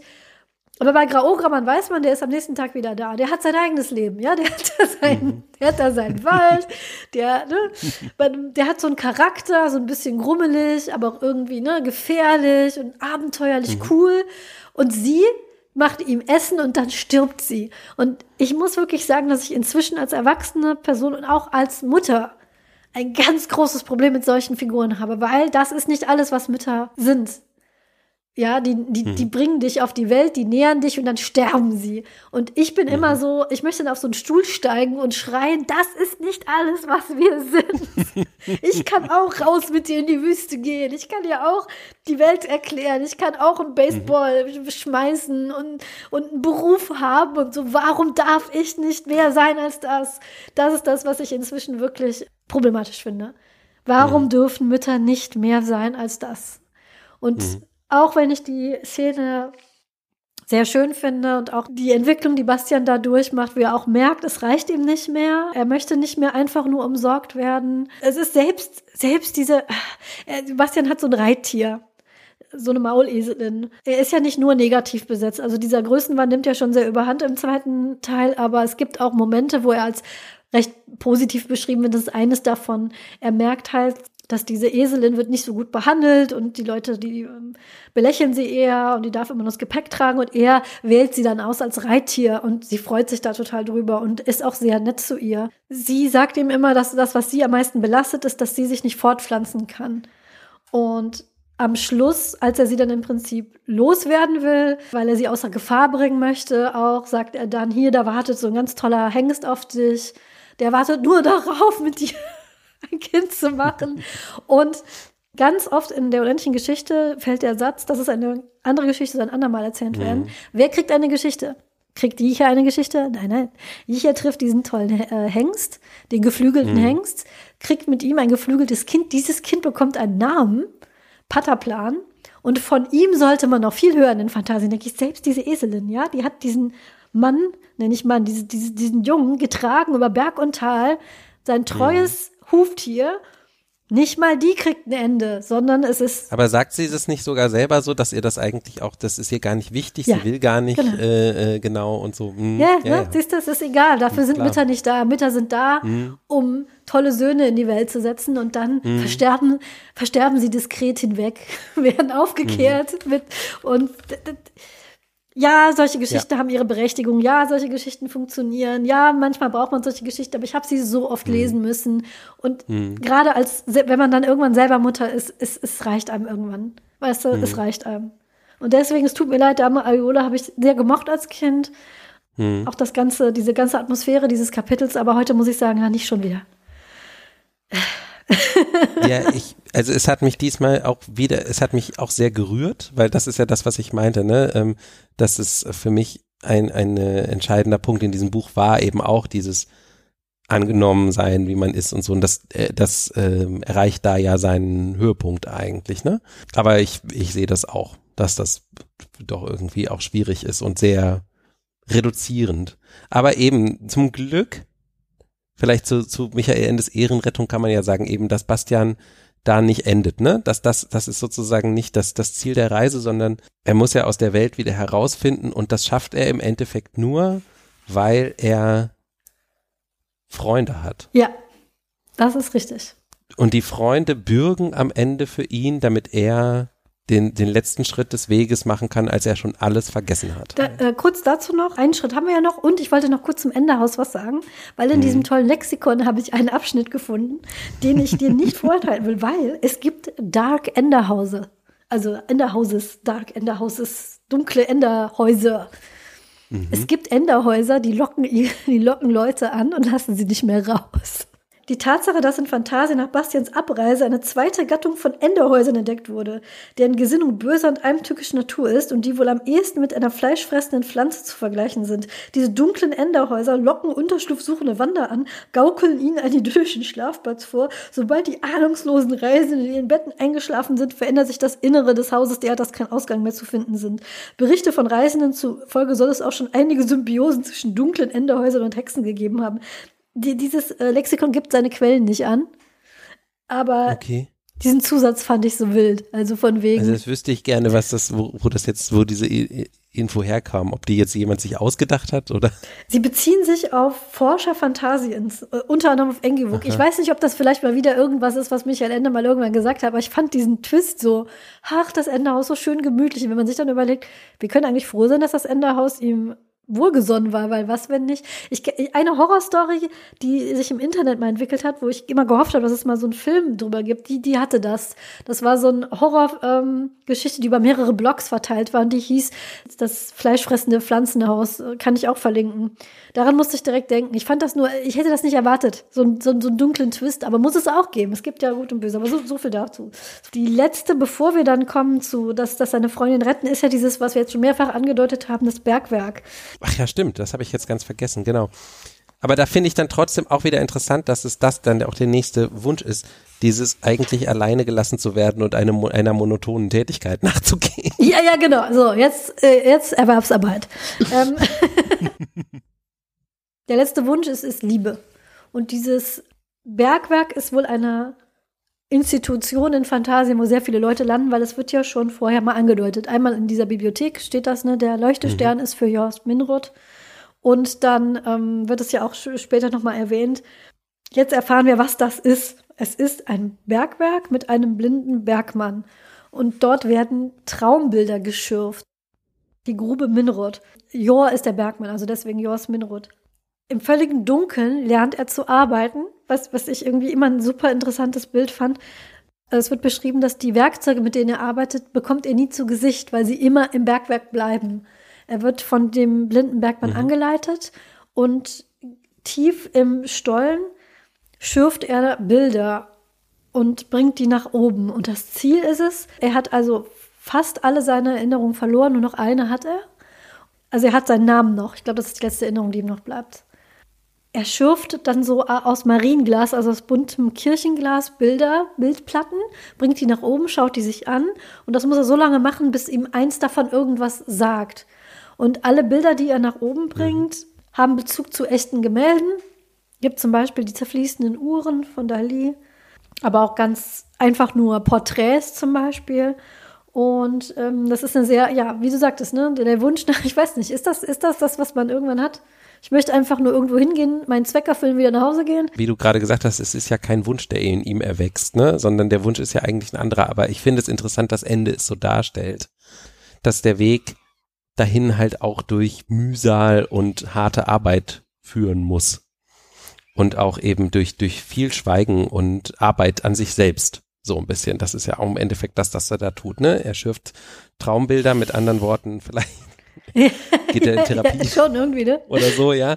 Also eben, genau, also es ist harte Arbeit an und mit sich selbst. Und es wird ihm nicht geschenkt. So. Und das ist auch ein, das ist ja auch eine ganz entscheidende Geschichte ähm, in, in, in dem Dialog mit dem Bergmann, dass der halt auch relativ unbarmherzig ist und so. Also nicht auf so eine negative Art, sondern einfach, es gibt halt klare Regeln, ne, und die darf man auch nicht brechen und sowas. Und ich finde das schon interessant, dass so diese, diese Stationen gerade halt am Ende, also wenn man sich selber vielleicht auch als Kreativer sieht, Sachen, über die man oft nachdenkt, ja. Einmal so dieses, ach, vielleicht möchte ich einfach doch gar nicht ständig was erfinden, sondern möchte einfach irgendwie Teil von was Ganzem sein. Ich möchte vielleicht einfach auch gar nicht ständig darüber nachdenken müssen, was ich Neues erfinde, weil ich ja voll umsorgt werde und dann auch so dieses, vielleicht möchte ich auch einfach nur mit der Kraft meiner Hände irgendwie Sachen aus der Erde rausholen, so, ne? Also das ist schon so, ich kann es nicht lesen, ohne das zu sehen, zumindest. Das, das ist richtig, ja. Dieser Bergmann war mir irgendwie immer, also auch wenn er nicht viel redet, der war mir irgendwie immer sympathisch, gerade weil er nicht viel redet. Auch er sagt auch so, mhm. ich erkläre das jetzt, ich sage das einmal, dann sage ich es nie wieder. und dann sagt er es auch wirklich nie wieder, sehr konsequent. Mhm, genau. Und er erklärt ihm dann auch quasi den letzten Schritt seiner Reise. Er muss das Wasser des Lebens finden.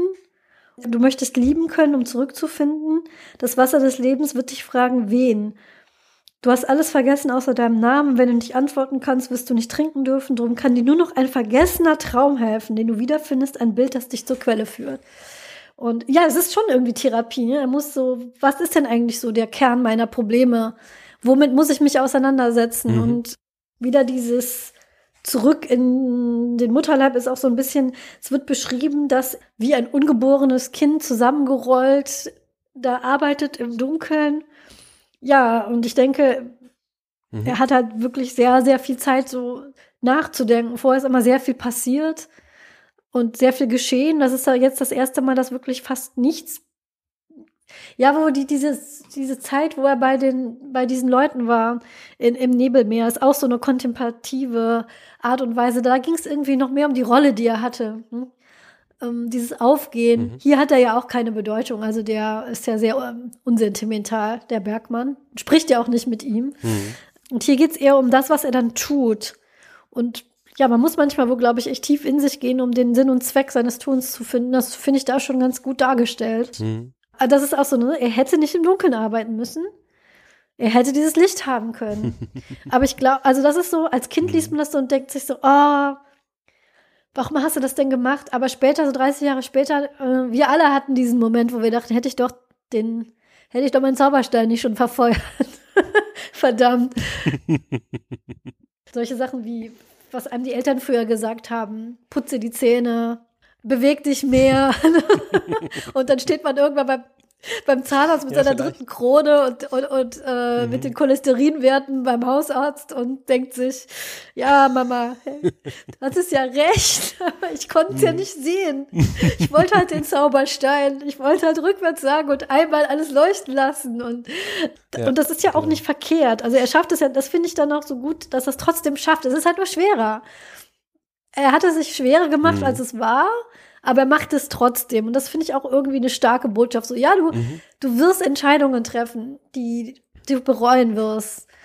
Aber das muss nicht mhm. bedeuten, dass dir die Chance verwehrt bleibt. Aber deswegen finde ich es halt auch so wichtig, dass dieser finale Schritt deswegen keiner ist, den er alleine macht, sondern der eben nur funktioniert, weil, weil er Hilfe hat damit du nicht länger warten musst. Er schurft dann und findet tatsächlich, findet ein Bild. Und zwar ein Mann, der ein Gipsgebiss in der Hand hält und von einem Eisblock, äh, in einen Eisblock hineingefroren ist. Und man selber weiß natürlich, das ist sein Vater, aber da er in dem Moment alles vergisst, also auch seinen Namen, weiß er das nicht mehr. Er weiß nur, das ist wichtig. Mhm. Also sein Vater, der Zahnarzt ist, ne? Der Vater ist Zahntechniker. Ich weiß inzwischen, dass es ein großer Unterschied ist. Früher dachte ich auch immer, es ist so grob dasselbe. Aber es ist ein großer Unterschied, es ist Zahntechniker. Und dann kommt das, was ich vorhin schon mal, deswegen habe ich es auch erwähnt, das ist nämlich am Schluss leider wichtig. Das ist so ein Moment, den fand ich als Kind sehr spannend. Mhm. Weil man meint schon, ah, jetzt hat er es. Er hat das Artefakt. Und jetzt geht's zum Happy End. Und dann trifft er diese Clownsmotten nochmal. Er trifft Stimmt. sie nochmal. Mhm. Und das fand ich damals so eine, so eine starke Szene, weil du wirklich nicht weißt, wie es ausgehen wird. Er trifft diese Clownsmotten nochmal, die ihm starke Vorwürfe machen. Er hat ja alles mhm. vergessen, aber sie können sich noch sehr gut daran erinnern, wer er ist. Und sie sagen, hey, du hast uns unseren ganzen Lebenszweck genommen, ja? Mhm. Wir sind jetzt einfach nur albern und unsere, unser großer Wohltäter.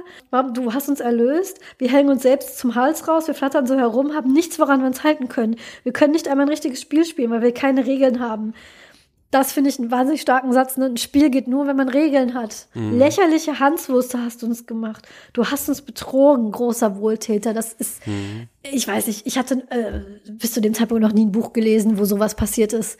Wo der Held nachher äh, tatsächlich, ne, man geht so durch die Dörfer, löst seine Questen, auch, auch in so klassischen Videospielen, aber da kommt nicht noch einer und sagt, hör mal, der Drache, den du da umgebracht hast, ja. Hier, ne, die Felder, die der immer gerodet hat, die sind nachher, das, das, das, das war, wir haben das gebraucht. Jetzt mhm. liegt da alles brach, ja, ich habe meinen Job verloren. Was soll das denn? das ist, sowas passiert in Fantasy-Geschichten noch nicht. Mhm. Deswegen fand ich das sehr stark und sie werden immer lauter. Und er versucht verzweifelt, dass sie leiser werden, weil diese Glasplatten, deswegen spricht Jo auch nie, die gehen kaputt, wenn man zu laut ist. Und sie werden immer lauter und lauter und lauter und kreischen und er kann sie nicht davon abhalten, das Bild geht kaputt. Und dann steht er da und alles ist zu Staub zerfallen, er steht da und weint und dann kommen Atreo und Furor. Und mhm. das finde ich so einen starken Moment. Er ist halt im Prinzip von seinen, du stehst da weinend im Schnee, du weißt nicht mehr, wie du heißt oder ob du morgens eine Hose angezogen hast. Du bist völlig platt. Ja, fertig mit den Nerven, du weißt nicht, wo es hingeht, du weißt nicht zurück und dann kommt deine Freundin und holt dich da raus. Und das, finde ich, ist, ein, ist so ein starker Moment. Und ja, du hast immer wieder vorgegriffen, aber zu Recht. Völlig zu Recht. Bitte, leg los. Jetzt sind wir da. Atreo und Foucault kommen. Ich habe sie jetzt ja schon mehrfach erwähnt. Ähm, ja. Ich weiß nicht, ob wir sie nochmal im Detail quasi besprechen müssen. Sie, sie springen quasi ins Aurin hinein in dieses Zeichen und die Schlangen, äh, die einander in den Schwanz beißen, heben sich hoch, sodass eine Person reingehen kann. Aber die Person muss ich weiß gar nicht, muss sie das Passwort kennen oder sie muss irgendwie sich identifizieren können, ne? Das ist, glaube ich, der springende Punkt. Sie muss sagen, wer sie ist und was sie will. Ob er bereit ist, wer das genau. ist. Und. Und er muss seinen Namen nennen, genau. Er muss Aurin ablegen. Nichts aus Fantasien wird von den Schlangen über die Schwelle gelassen. Kleine, dicke und schüchterne Junge, genau. seine Kleidung zerfiel zu Lumpen und. Also er kann genau. halt auf jeden Fall reingehen, ja. weil eben Atreo und Fuchur dabei sind und für ihn bleiben. Genau. Sie sagen, wer er ist und was er will. Und so kann er dann zurückkehren und sich dann mit seinem Vater versöhnen und zu seinem Vater wieder einen Zugang finden. Und das ist halt im Endeffekt das Ende des sie, sie, sie, Also nicht nur, dass sie für ihn bürgen, das fand ich auch noch so ein starker Moment. Auch das haben wir ja vorher schon erwähnt dieser Satz, der immer wieder kommt, das ist eine Geschichte, die soll ein andermal erzählt werden. Dieser Satz mhm. fiel so oft, dass man schon irgendwann anfängt, so, oh, ja, ja, ich weiß, ist ja gut. Also wirklich mhm. andauernd. Man hat diesen Satz immer und immer wieder gehört. Und dann sagen die Schlangen, das musst du alles zu Ende machen. Vorher kannst du nicht gehen. Nicht nur, dass sie mhm. für ihn bürgen, sie sagen, sie machen das für ihn zu Ende. Stimmt. Mhm. Und dadurch, dass dieser Satz so häufig fiel, weiß man dann am Schluss von diesem Buch, wow, okay, das ist eine ganze Menge. Und ob die das in ihrem Leben schaffen, aber sie sagen, sie machen es. Hier, es sind mhm. unzählige Geschichten und aus jeder kommen immer neue. So eine Aufgabe mhm. kann niemand übernehmen. Doch, sagt der Trio, ich. Wie wollt ihr das je zu Ende bringen, was ich da zurücklasse? Und dann kommt nochmal so ein Throwback, weil Fuchur, der Glücksdrache, hat einen Satz, den er immer wieder sagt. Mit Glück, mein Junge, mit Glück. Das sagt er nämlich immer. Das ist seine Antwort auf mhm. alles. Mhm. Was will man dann noch sagen, wenn man solche Freunde hat? Ne? Und dann darf er gehen. Ja, aber was würdest du sagen, was bedeutet das dann sozusagen auf ein Menschenleben übertragen, dass jemand auch das, was man so der Welt hinterlassen hat, halt Acht geben kann, auch wenn man nicht mehr da ist oder so wahrscheinlich. Ja. Ne? Also aufs Menschenleben übertragen finde ich die Botschaft einfach, auch wenn du nicht alles richtig gemacht hast, dann Du hast mhm. trotzdem mhm. noch eine, irgendwie eine Chance, es gut zu machen, genau. aber nicht alleine. Es ist wichtig, dass du Freunde hast. Ja, ich finde es halt ein ganz starkes Bild von Freundschaft, ja. weil es hat, es hat überhaupt nicht dieses Exklusive, wie Freundschaft häufig gerade auch in Kinderbüchern dargestellt wird, so wir zwei gegen den Rest der Welt und niemand kann uns was und so, sondern es bedeutet ganz stark dieses Freunde sind Menschen, die füreinander mhm. eintreten und es ist mehr so ein bisschen wie so dieses Meme, if you don't deserve me at my worst, you don't deserve me yeah. at my best, so ein bisschen so dieses. Die sind halt in dem Moment für, für ihn da, wo, wo er halt nichts mehr hat außer ihnen im Endeffekt. Und ähm, damit retten sie ihn. Halt. Ich musste an die Ringtheorie denken, die ich überall anbringe, wo ich kann, weil ich die so wichtig finde. die Ringtheorie, dass ich glaube, originell kommt sie aus der Trauerarbeit kann aber auch auf Krisen angewendet werden. Und ich finde generell auf alles eigentlich, was einen so belastet. Wenn du in einer persönlichen Krise steckst oder in der Trauer, dann ist es immer wichtig, dass du Leute in so einem Ringsystem um dich rum hast. Sprich, Trauer, Frust, Schmerz aus dem Ring raus und Trost rein. Sprich, wenn ich mhm. jetzt quasi eine, eine Krise habe, brauche ich jemanden, der nicht von oder die nicht von dieser Krise selber betroffen ist. Wenn ich zum Beispiel, ich weiß es nicht, ich, äh, ich habe einen sehr lieben Menschen verloren, dann ist nicht diejenige Person, ähm, die auch diese Person verloren hat, jetzt ein guter Ansprechpartner, weil die selber in ihrer Trauer zu sehr drinsteckt, sondern jemand quasi mhm. eins, eins außen, vielleicht ein, ein, guter Freund oder eine gute Freundin, die diese Person kannte und schätzte, aber nicht diese enge Verbindung hat. Und diese Person ist da, dass sie mir quasi äh, Stütze gibt. Und jeder weiß, der mal mit einer trauernden Person zu tun hatte, das ist nicht immer einfach. Und da kommt auch Frust. Aber dieser Frust, den trägt diese Person nicht zu mir, sondern wieder eins raus. Dann zum Beispiel mit ihrem Ehemann mhm. so. Ich weiß, die hat jetzt, äh, die trauert, aber meine Güte, kann ich jetzt, es, ist, es sind jetzt sechs Monate, kann sie sich mal nicht mal wieder duschen. So, das sagt man nicht mhm. zu der trauernden Person. Das sagt man dann zu seinem Ehemann zum Beispiel. Und der Ehemann mhm. wiederum mhm. trägt wieder eins raus und so weiter und so mhm. weiter. Das machen die auch. Sie sagen ihm nur, wir kümmern uns darum. Und wenn Bastian fragt, aber wie denn? dann sagen sie, das ist nicht dein Problem. Das ist unser Problem. Mhm. Und wenn er dann raus ist, dann können sie sagen, oh Gott, guck dir mal diese Liste an. Wie machen wir das? Ja, aber das sagen sie nicht ihm. Das sagen sie vielleicht, mhm.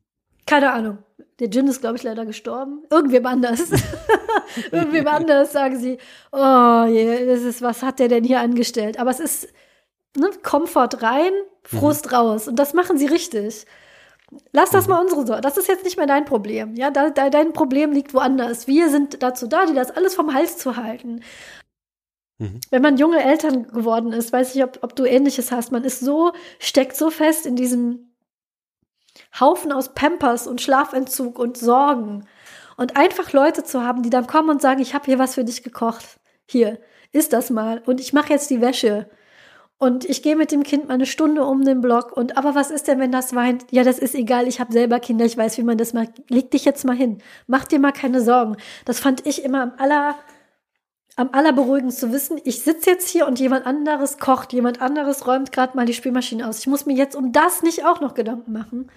Hm. Und die fragen auch nicht. Oder die, die, die judgen auch nicht, wenn du da vor denen stehst in der Jogginghose und mit, ähm, die kommen und sagen so, ich, ich, ich, habe das ganz stark im Gedächtnis noch hier bei uns. Äh, unser Haus ist mal, als wir, das ist nicht unser Haus, aber als wir eingezogen sind, ist uns unsere Renovierungsfirma abgesprungen und wir mussten innerhalb von ganz wenigen Tagen mussten wir hier äh, ganz viel umräumen und wegräumen und ich habe Hilferufe auf allen Kanälen abgesetzt und ich weiß noch, ein Freund von mir, der nicht viel kommuniziert über WhatsApp, sonst was, der sehr schwer zu erreichen ist, stand auf einmal vor mir und hat nur gefragt, wo muss ich hin? Und das ist auch noch so ein ganz starker, weißt ich bin so 1, äh, 1,60 mit Streichholzärmchen und wenn dann so auf einmal so ein zwei Meter durchtrainierter Typ vor dir steht, der einfach nur fragt, wo muss ich hin?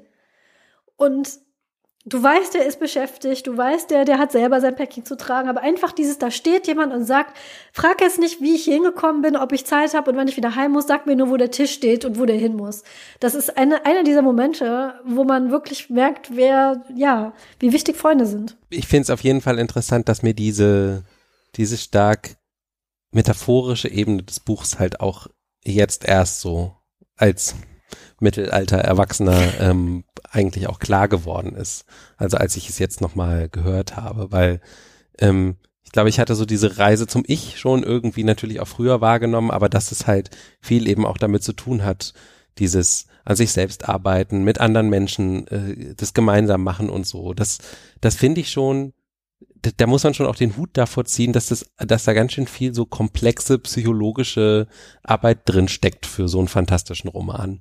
Das finde ich auch tatsächlich ein, ein Defizit häufig von anderen Genre-Romanen, dass die dann sowas gerne so auf so ein paar Formeln runterbrechen ja. und eben nicht, nicht sich trauen, diesen, diese, die Komplexität diese von so Selbstfindung und sowas. Da ist es ganz häufig, ist es ja wirklich so, der Held hat halt so dieses eine Problem und irgendwann hat er dieses eine Problem. Der moderne Held hat ja immer auch so einen inneren Konflikt, ne? Oder Heldin genauso. Ah, aber dann hat er das und das gefunden und dann entweder merkt er dann, okay, das war jetzt doch nicht die Lösung, dann ist es vielleicht schon ein bisschen komplexer dann oder so. Im Idealfall sogar so dieses, ja, und dann, als er sich plötzlich mit hm, hm, hm seiner großen Liebe aus Kindertagen versöhnt hatte oder sowas, da war er dann plötzlich ein ausgeglichener Mensch und ab da war dann alles gut, so nach dem Motto. Und das Michael Ende hier finde ich diesen Weg, der ja dann aber auch kein Weg zu einem Ende ist, sondern eben halt auch zu einem Anfang.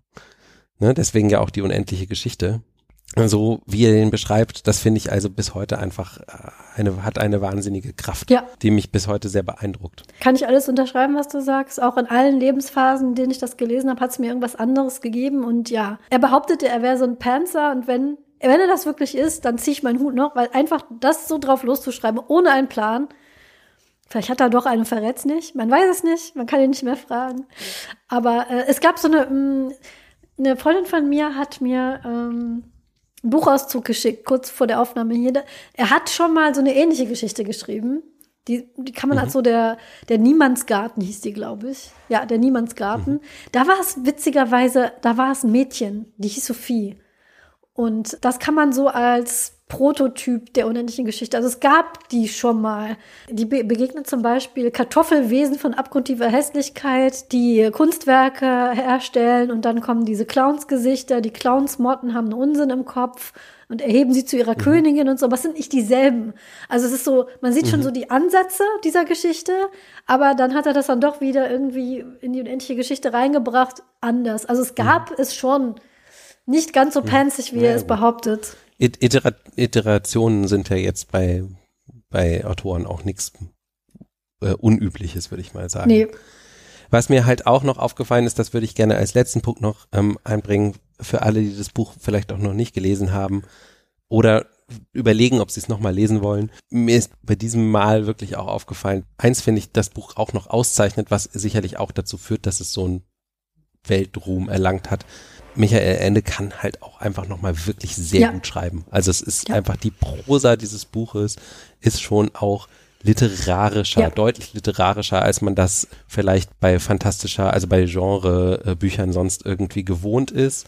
Und sie ist es aber ohne ohne verschnörkelt zu sein, finde ich. Also ich finde, die, Stra die Sprache ist hat, hat manchmal so einen leichten altertümlichen Klang, aber nie so, dass es einen irgendwie stört. Das Buch hat trotzdem immer so einen totalen Zug nach vorne. Also es ist, es, es verliert sich irgendwie nicht in dieser Sprache, aber trotzdem gibt die Sprache dem Buch ganz stark auch diesen Anstrich des Fantastischen und des Mythischen und so. Und das finde ich ist schon auch nochmal so eine besondere Qualität, die mir früher nie so aufgefallen war, aber die mir jetzt halt nochmal, vielleicht auch dadurch, dass ich es gehört also vorgelesen ja. bekommen habe quasi, äh, nochmal da ganz stark aufgefallen ist. Mir ist es auch aufgefallen, weil auch in so Interpretationen wird auch viel Cornelia Funke mit verglichen mit mhm. jemand, also Bu Buch über Bücher und ähm, Walter Mörs mhm. ist natürlich auch so jemand. Und ich muss einfach sagen, dass sowohl Walter Mörs als auch Cornelia Funke kommen für mich nie ran an den Schreibstil von Michael Ende und vor allem Michael Ende ist nie pompös, nie. Man, nie habe ich, hab ich den Eindruck, dass ich einen Satz von ihm lese, wo er sich dann selbst auf die Schulter geklopft hat, so, boah, der ist aber so toll. Und mhm. auch so, so, so Phrasen, in die er sich so verliebt hat, die er immer wieder ein, sowas gibt's nicht bei ihm. Das ist einfach wirklich ein Schreibstil, den unerreicht würde ich jetzt nicht sagen.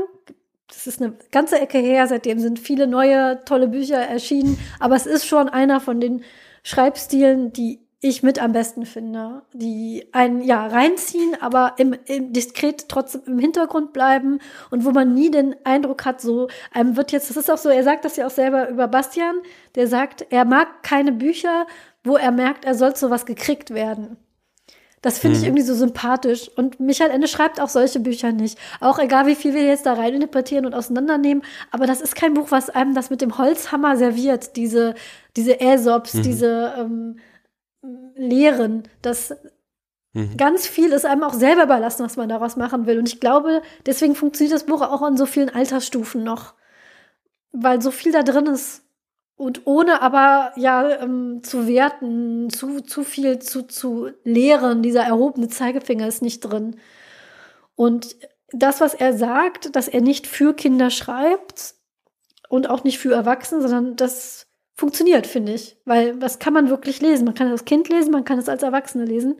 Der Buchladen, aus dem er das äh, Buch stiehlt, Da wird er erst rausgejagt von so einem grummeligen, hm. witzigerweise, wenn man ihn dann mal gesehen hat, Michael Ende, ist es schon so ein bisschen, glaube ich, auch selbst beschrieben, ne, mit der Brille und so. Ja, ich glaube auch. Und hm. der scheucht ihn ja raus und sagt, ich verkaufe keine Bücher für Kinder. Und nachher, als Bastian aber zurückkommt, um mit ihm zu reden, merkt man, das ist vielleicht genau so, dass er sagt, ich verkaufe keine Bücher für Kinder, wie Michael Ende sagt, er schreibt keine Bücher für Kinder. Das, er mhm. meint, dass Bücher halt für alle da sind. Übrigens, Plot-Twist, am Schluss kommt raus, dieser Mensch aus dem Buchladen war selber schon in Fantasien. Ja, ja, und genau. ähm, ja. was ich auch interessant fand, ist, er kommt ja zurück und er erzählt seinem Vater alles und der Vater hört erstmal zu.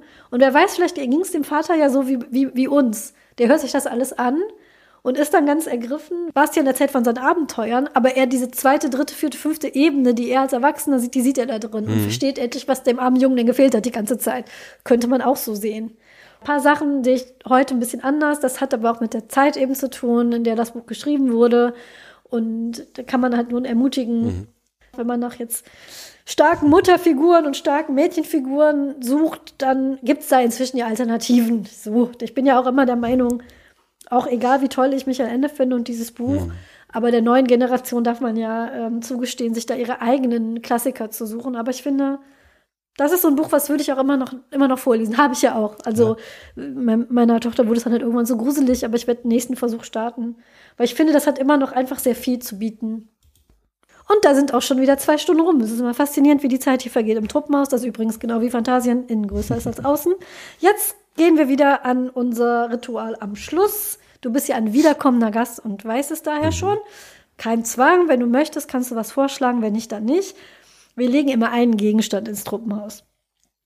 Aus dem Medium, mhm. worüber wir gerade gesprochen haben, oder etwas, was damit zu tun hat. Hast du denn eine, eine ich hätte Idee? mir mal vorher was überlegen sollen. Ich habe gedacht, wir, es kommt vielleicht uns was Gutes, während wir drüber reden. Ich fände es etwas zu obvious, äh, jetzt irgendwie das Aurin zu nehmen oder irgendwie sowas. Ähm, vielleicht ein Bild aus dem Bergwerk der Bilder oder ähm, ein zerbrochener Meißel aus dem Elfenbeinturm oder welche Stationen hatten wir noch? Tatsächlich ist eine meiner Lieblingsszenen in dem Buch äh, aus der Wüste der Farben ist die, wo Bastian von einer Düne auf die andere geht und seine Initialen in den Sand streut mit Sand in einer anderen Farbe und um, um dann sozusagen ein Zeichen von sich zu hinterlassen in dieser endlosen Ödnis, äh, ohne zu wissen natürlich, dass es dann wieder zu einem Wald wächst und es damit natürlich am nächsten Tag wahrscheinlich weg ist oder so. Aber vielleicht wäre sonst so ein Sandkorn oder das, was übrig geblieben ist, ein guter Gegenstand. Ist auch kein wirklicher Gegenstand, ne? Wir könnten das Sandkorn nehmen oder wir könnten, es gibt jetzt, das ist jetzt irgendwie so so ein Trend, es gibt diese geschlossenen Biosphären, die man kaufen kann. Also, wo so eine mhm. Biosphäre in so einem Glas ist und das ähm, macht man wohl zu und dann ist das so ein selbstregulierendes System. Wir könnten so, meine, meine Tante und mein Onkel hatten früher sowas immer in der Wohnung stehen. Ich weiß nicht, das war so ein Trend in den 80ern, glaube mhm. ich. Kennst du diese Sandbilder? Ja. Es gab diese Schichtbilder aus buntem Sand. Wir könnten so eine geschlossene Sandbiosphäre nehmen, die sich vom Nachtwald zum, äh, zur Wüste und wieder zurück immer wieder dreht. Das sieht bestimmt schön aus. So leuchtet auch im Dunkeln, kann man sich so in die Ecke stellen und dann hat man tagsüber hat man eine Wüste und nachts hat man da einen, einen Wald. Ja, wenn es sowas gibt, würde ich mir sofort in die Wohnung stellen. Ich glaube, in Fantasien gilt das, wenn wir das möchten, dann gibt Gut, es das jetzt auch. sieht, sieht, sieht bestimmt super aus, äh, hier in der Ecke bei uns im Tropenhaus. Und vor allem äh, hier, wir haben ja auch diesen Nachtvorhang. Also wenn wir aus, das ist aus dem, aus dem anderen Buch, wenn wir dann den Vorhang hier zuziehen, ist mhm. schön dunkel, leuchtet der Nachtwald sehr schön, ist langsam so richtig schöne Atmosphäre hier im, ja, im ja, Truppenhaus. Ich bin immer noch sehr froh, ich bin weiterhin, auch wenn es schon lange her ist, sehr froh, dass wir nicht diese zwei Meter große Killerpuppe aus Squid Game es war sehr knapp. Nein, das ist ja alles sehr schön friedlich. Dann machen wir das so. Dann muss ich mir nur, wie ich das beschreibe am Anfang, das ist dann immer so, wie ich das in einen Vorspann kriege. Aber das ist, das ist eine andere Geschichte und soll alle anderen mal erzählt werden. Alex, es hat mich so gefreut, dass du wiedergekommen bist. Es ist für uns immer das Schönste, wenn Gäste wiederkommen, weil das heißt, dass sie sich offensichtlich hier wohlgefühlt haben. Das freut uns sehr. Und dass du über dieses Buch mit mir geredet hast, das mir sehr am Herzen liegt. Und ich finde, es ist auch so ein, irgendwie, das, das Jahr geht zu seinem Ende zu, es wird so langsam kühler, man verkriecht sich wegen den steigenden Inzidenzzahlen irgendwie wieder in seinem Lesesessel und ich habe jetzt richtig Lust, das von ganz von vorne nochmal ganz in Ruhe zu lesen. Und dafür danke ich dir sehr. Ich habe auch ganz viel rausgefunden über dieses Buch, was ich mhm. vorher nicht wusste. Meinen herzlichen Dank dafür, Alex. Äh, äh sehr gerne. Ich, ich weiß nur, dass ich, äh, ich werde wiederkommen, wenn ich mal wieder irgendein Thema habe, was ich sonst nirgendwo loswerde. Dafür sind wir hier. für Themen, äh, das Topmaus, für Themen, die ihr sonst nirgendwo loswerden wollt. Von Werner Beinhardt bis Squid Game äh, bis unendliche Geschichte, kommt her und redet mit uns. Vielen Dank, Alex. Wir sagen auf Wiederhören und wenn dir wieder was einfällt, bist du auch zum dritten Mal herzlich willkommen. Dankeschön. Und damit schließen wir die Tür und sagen bis zum nächsten Mal. Tschüss. Tschüss.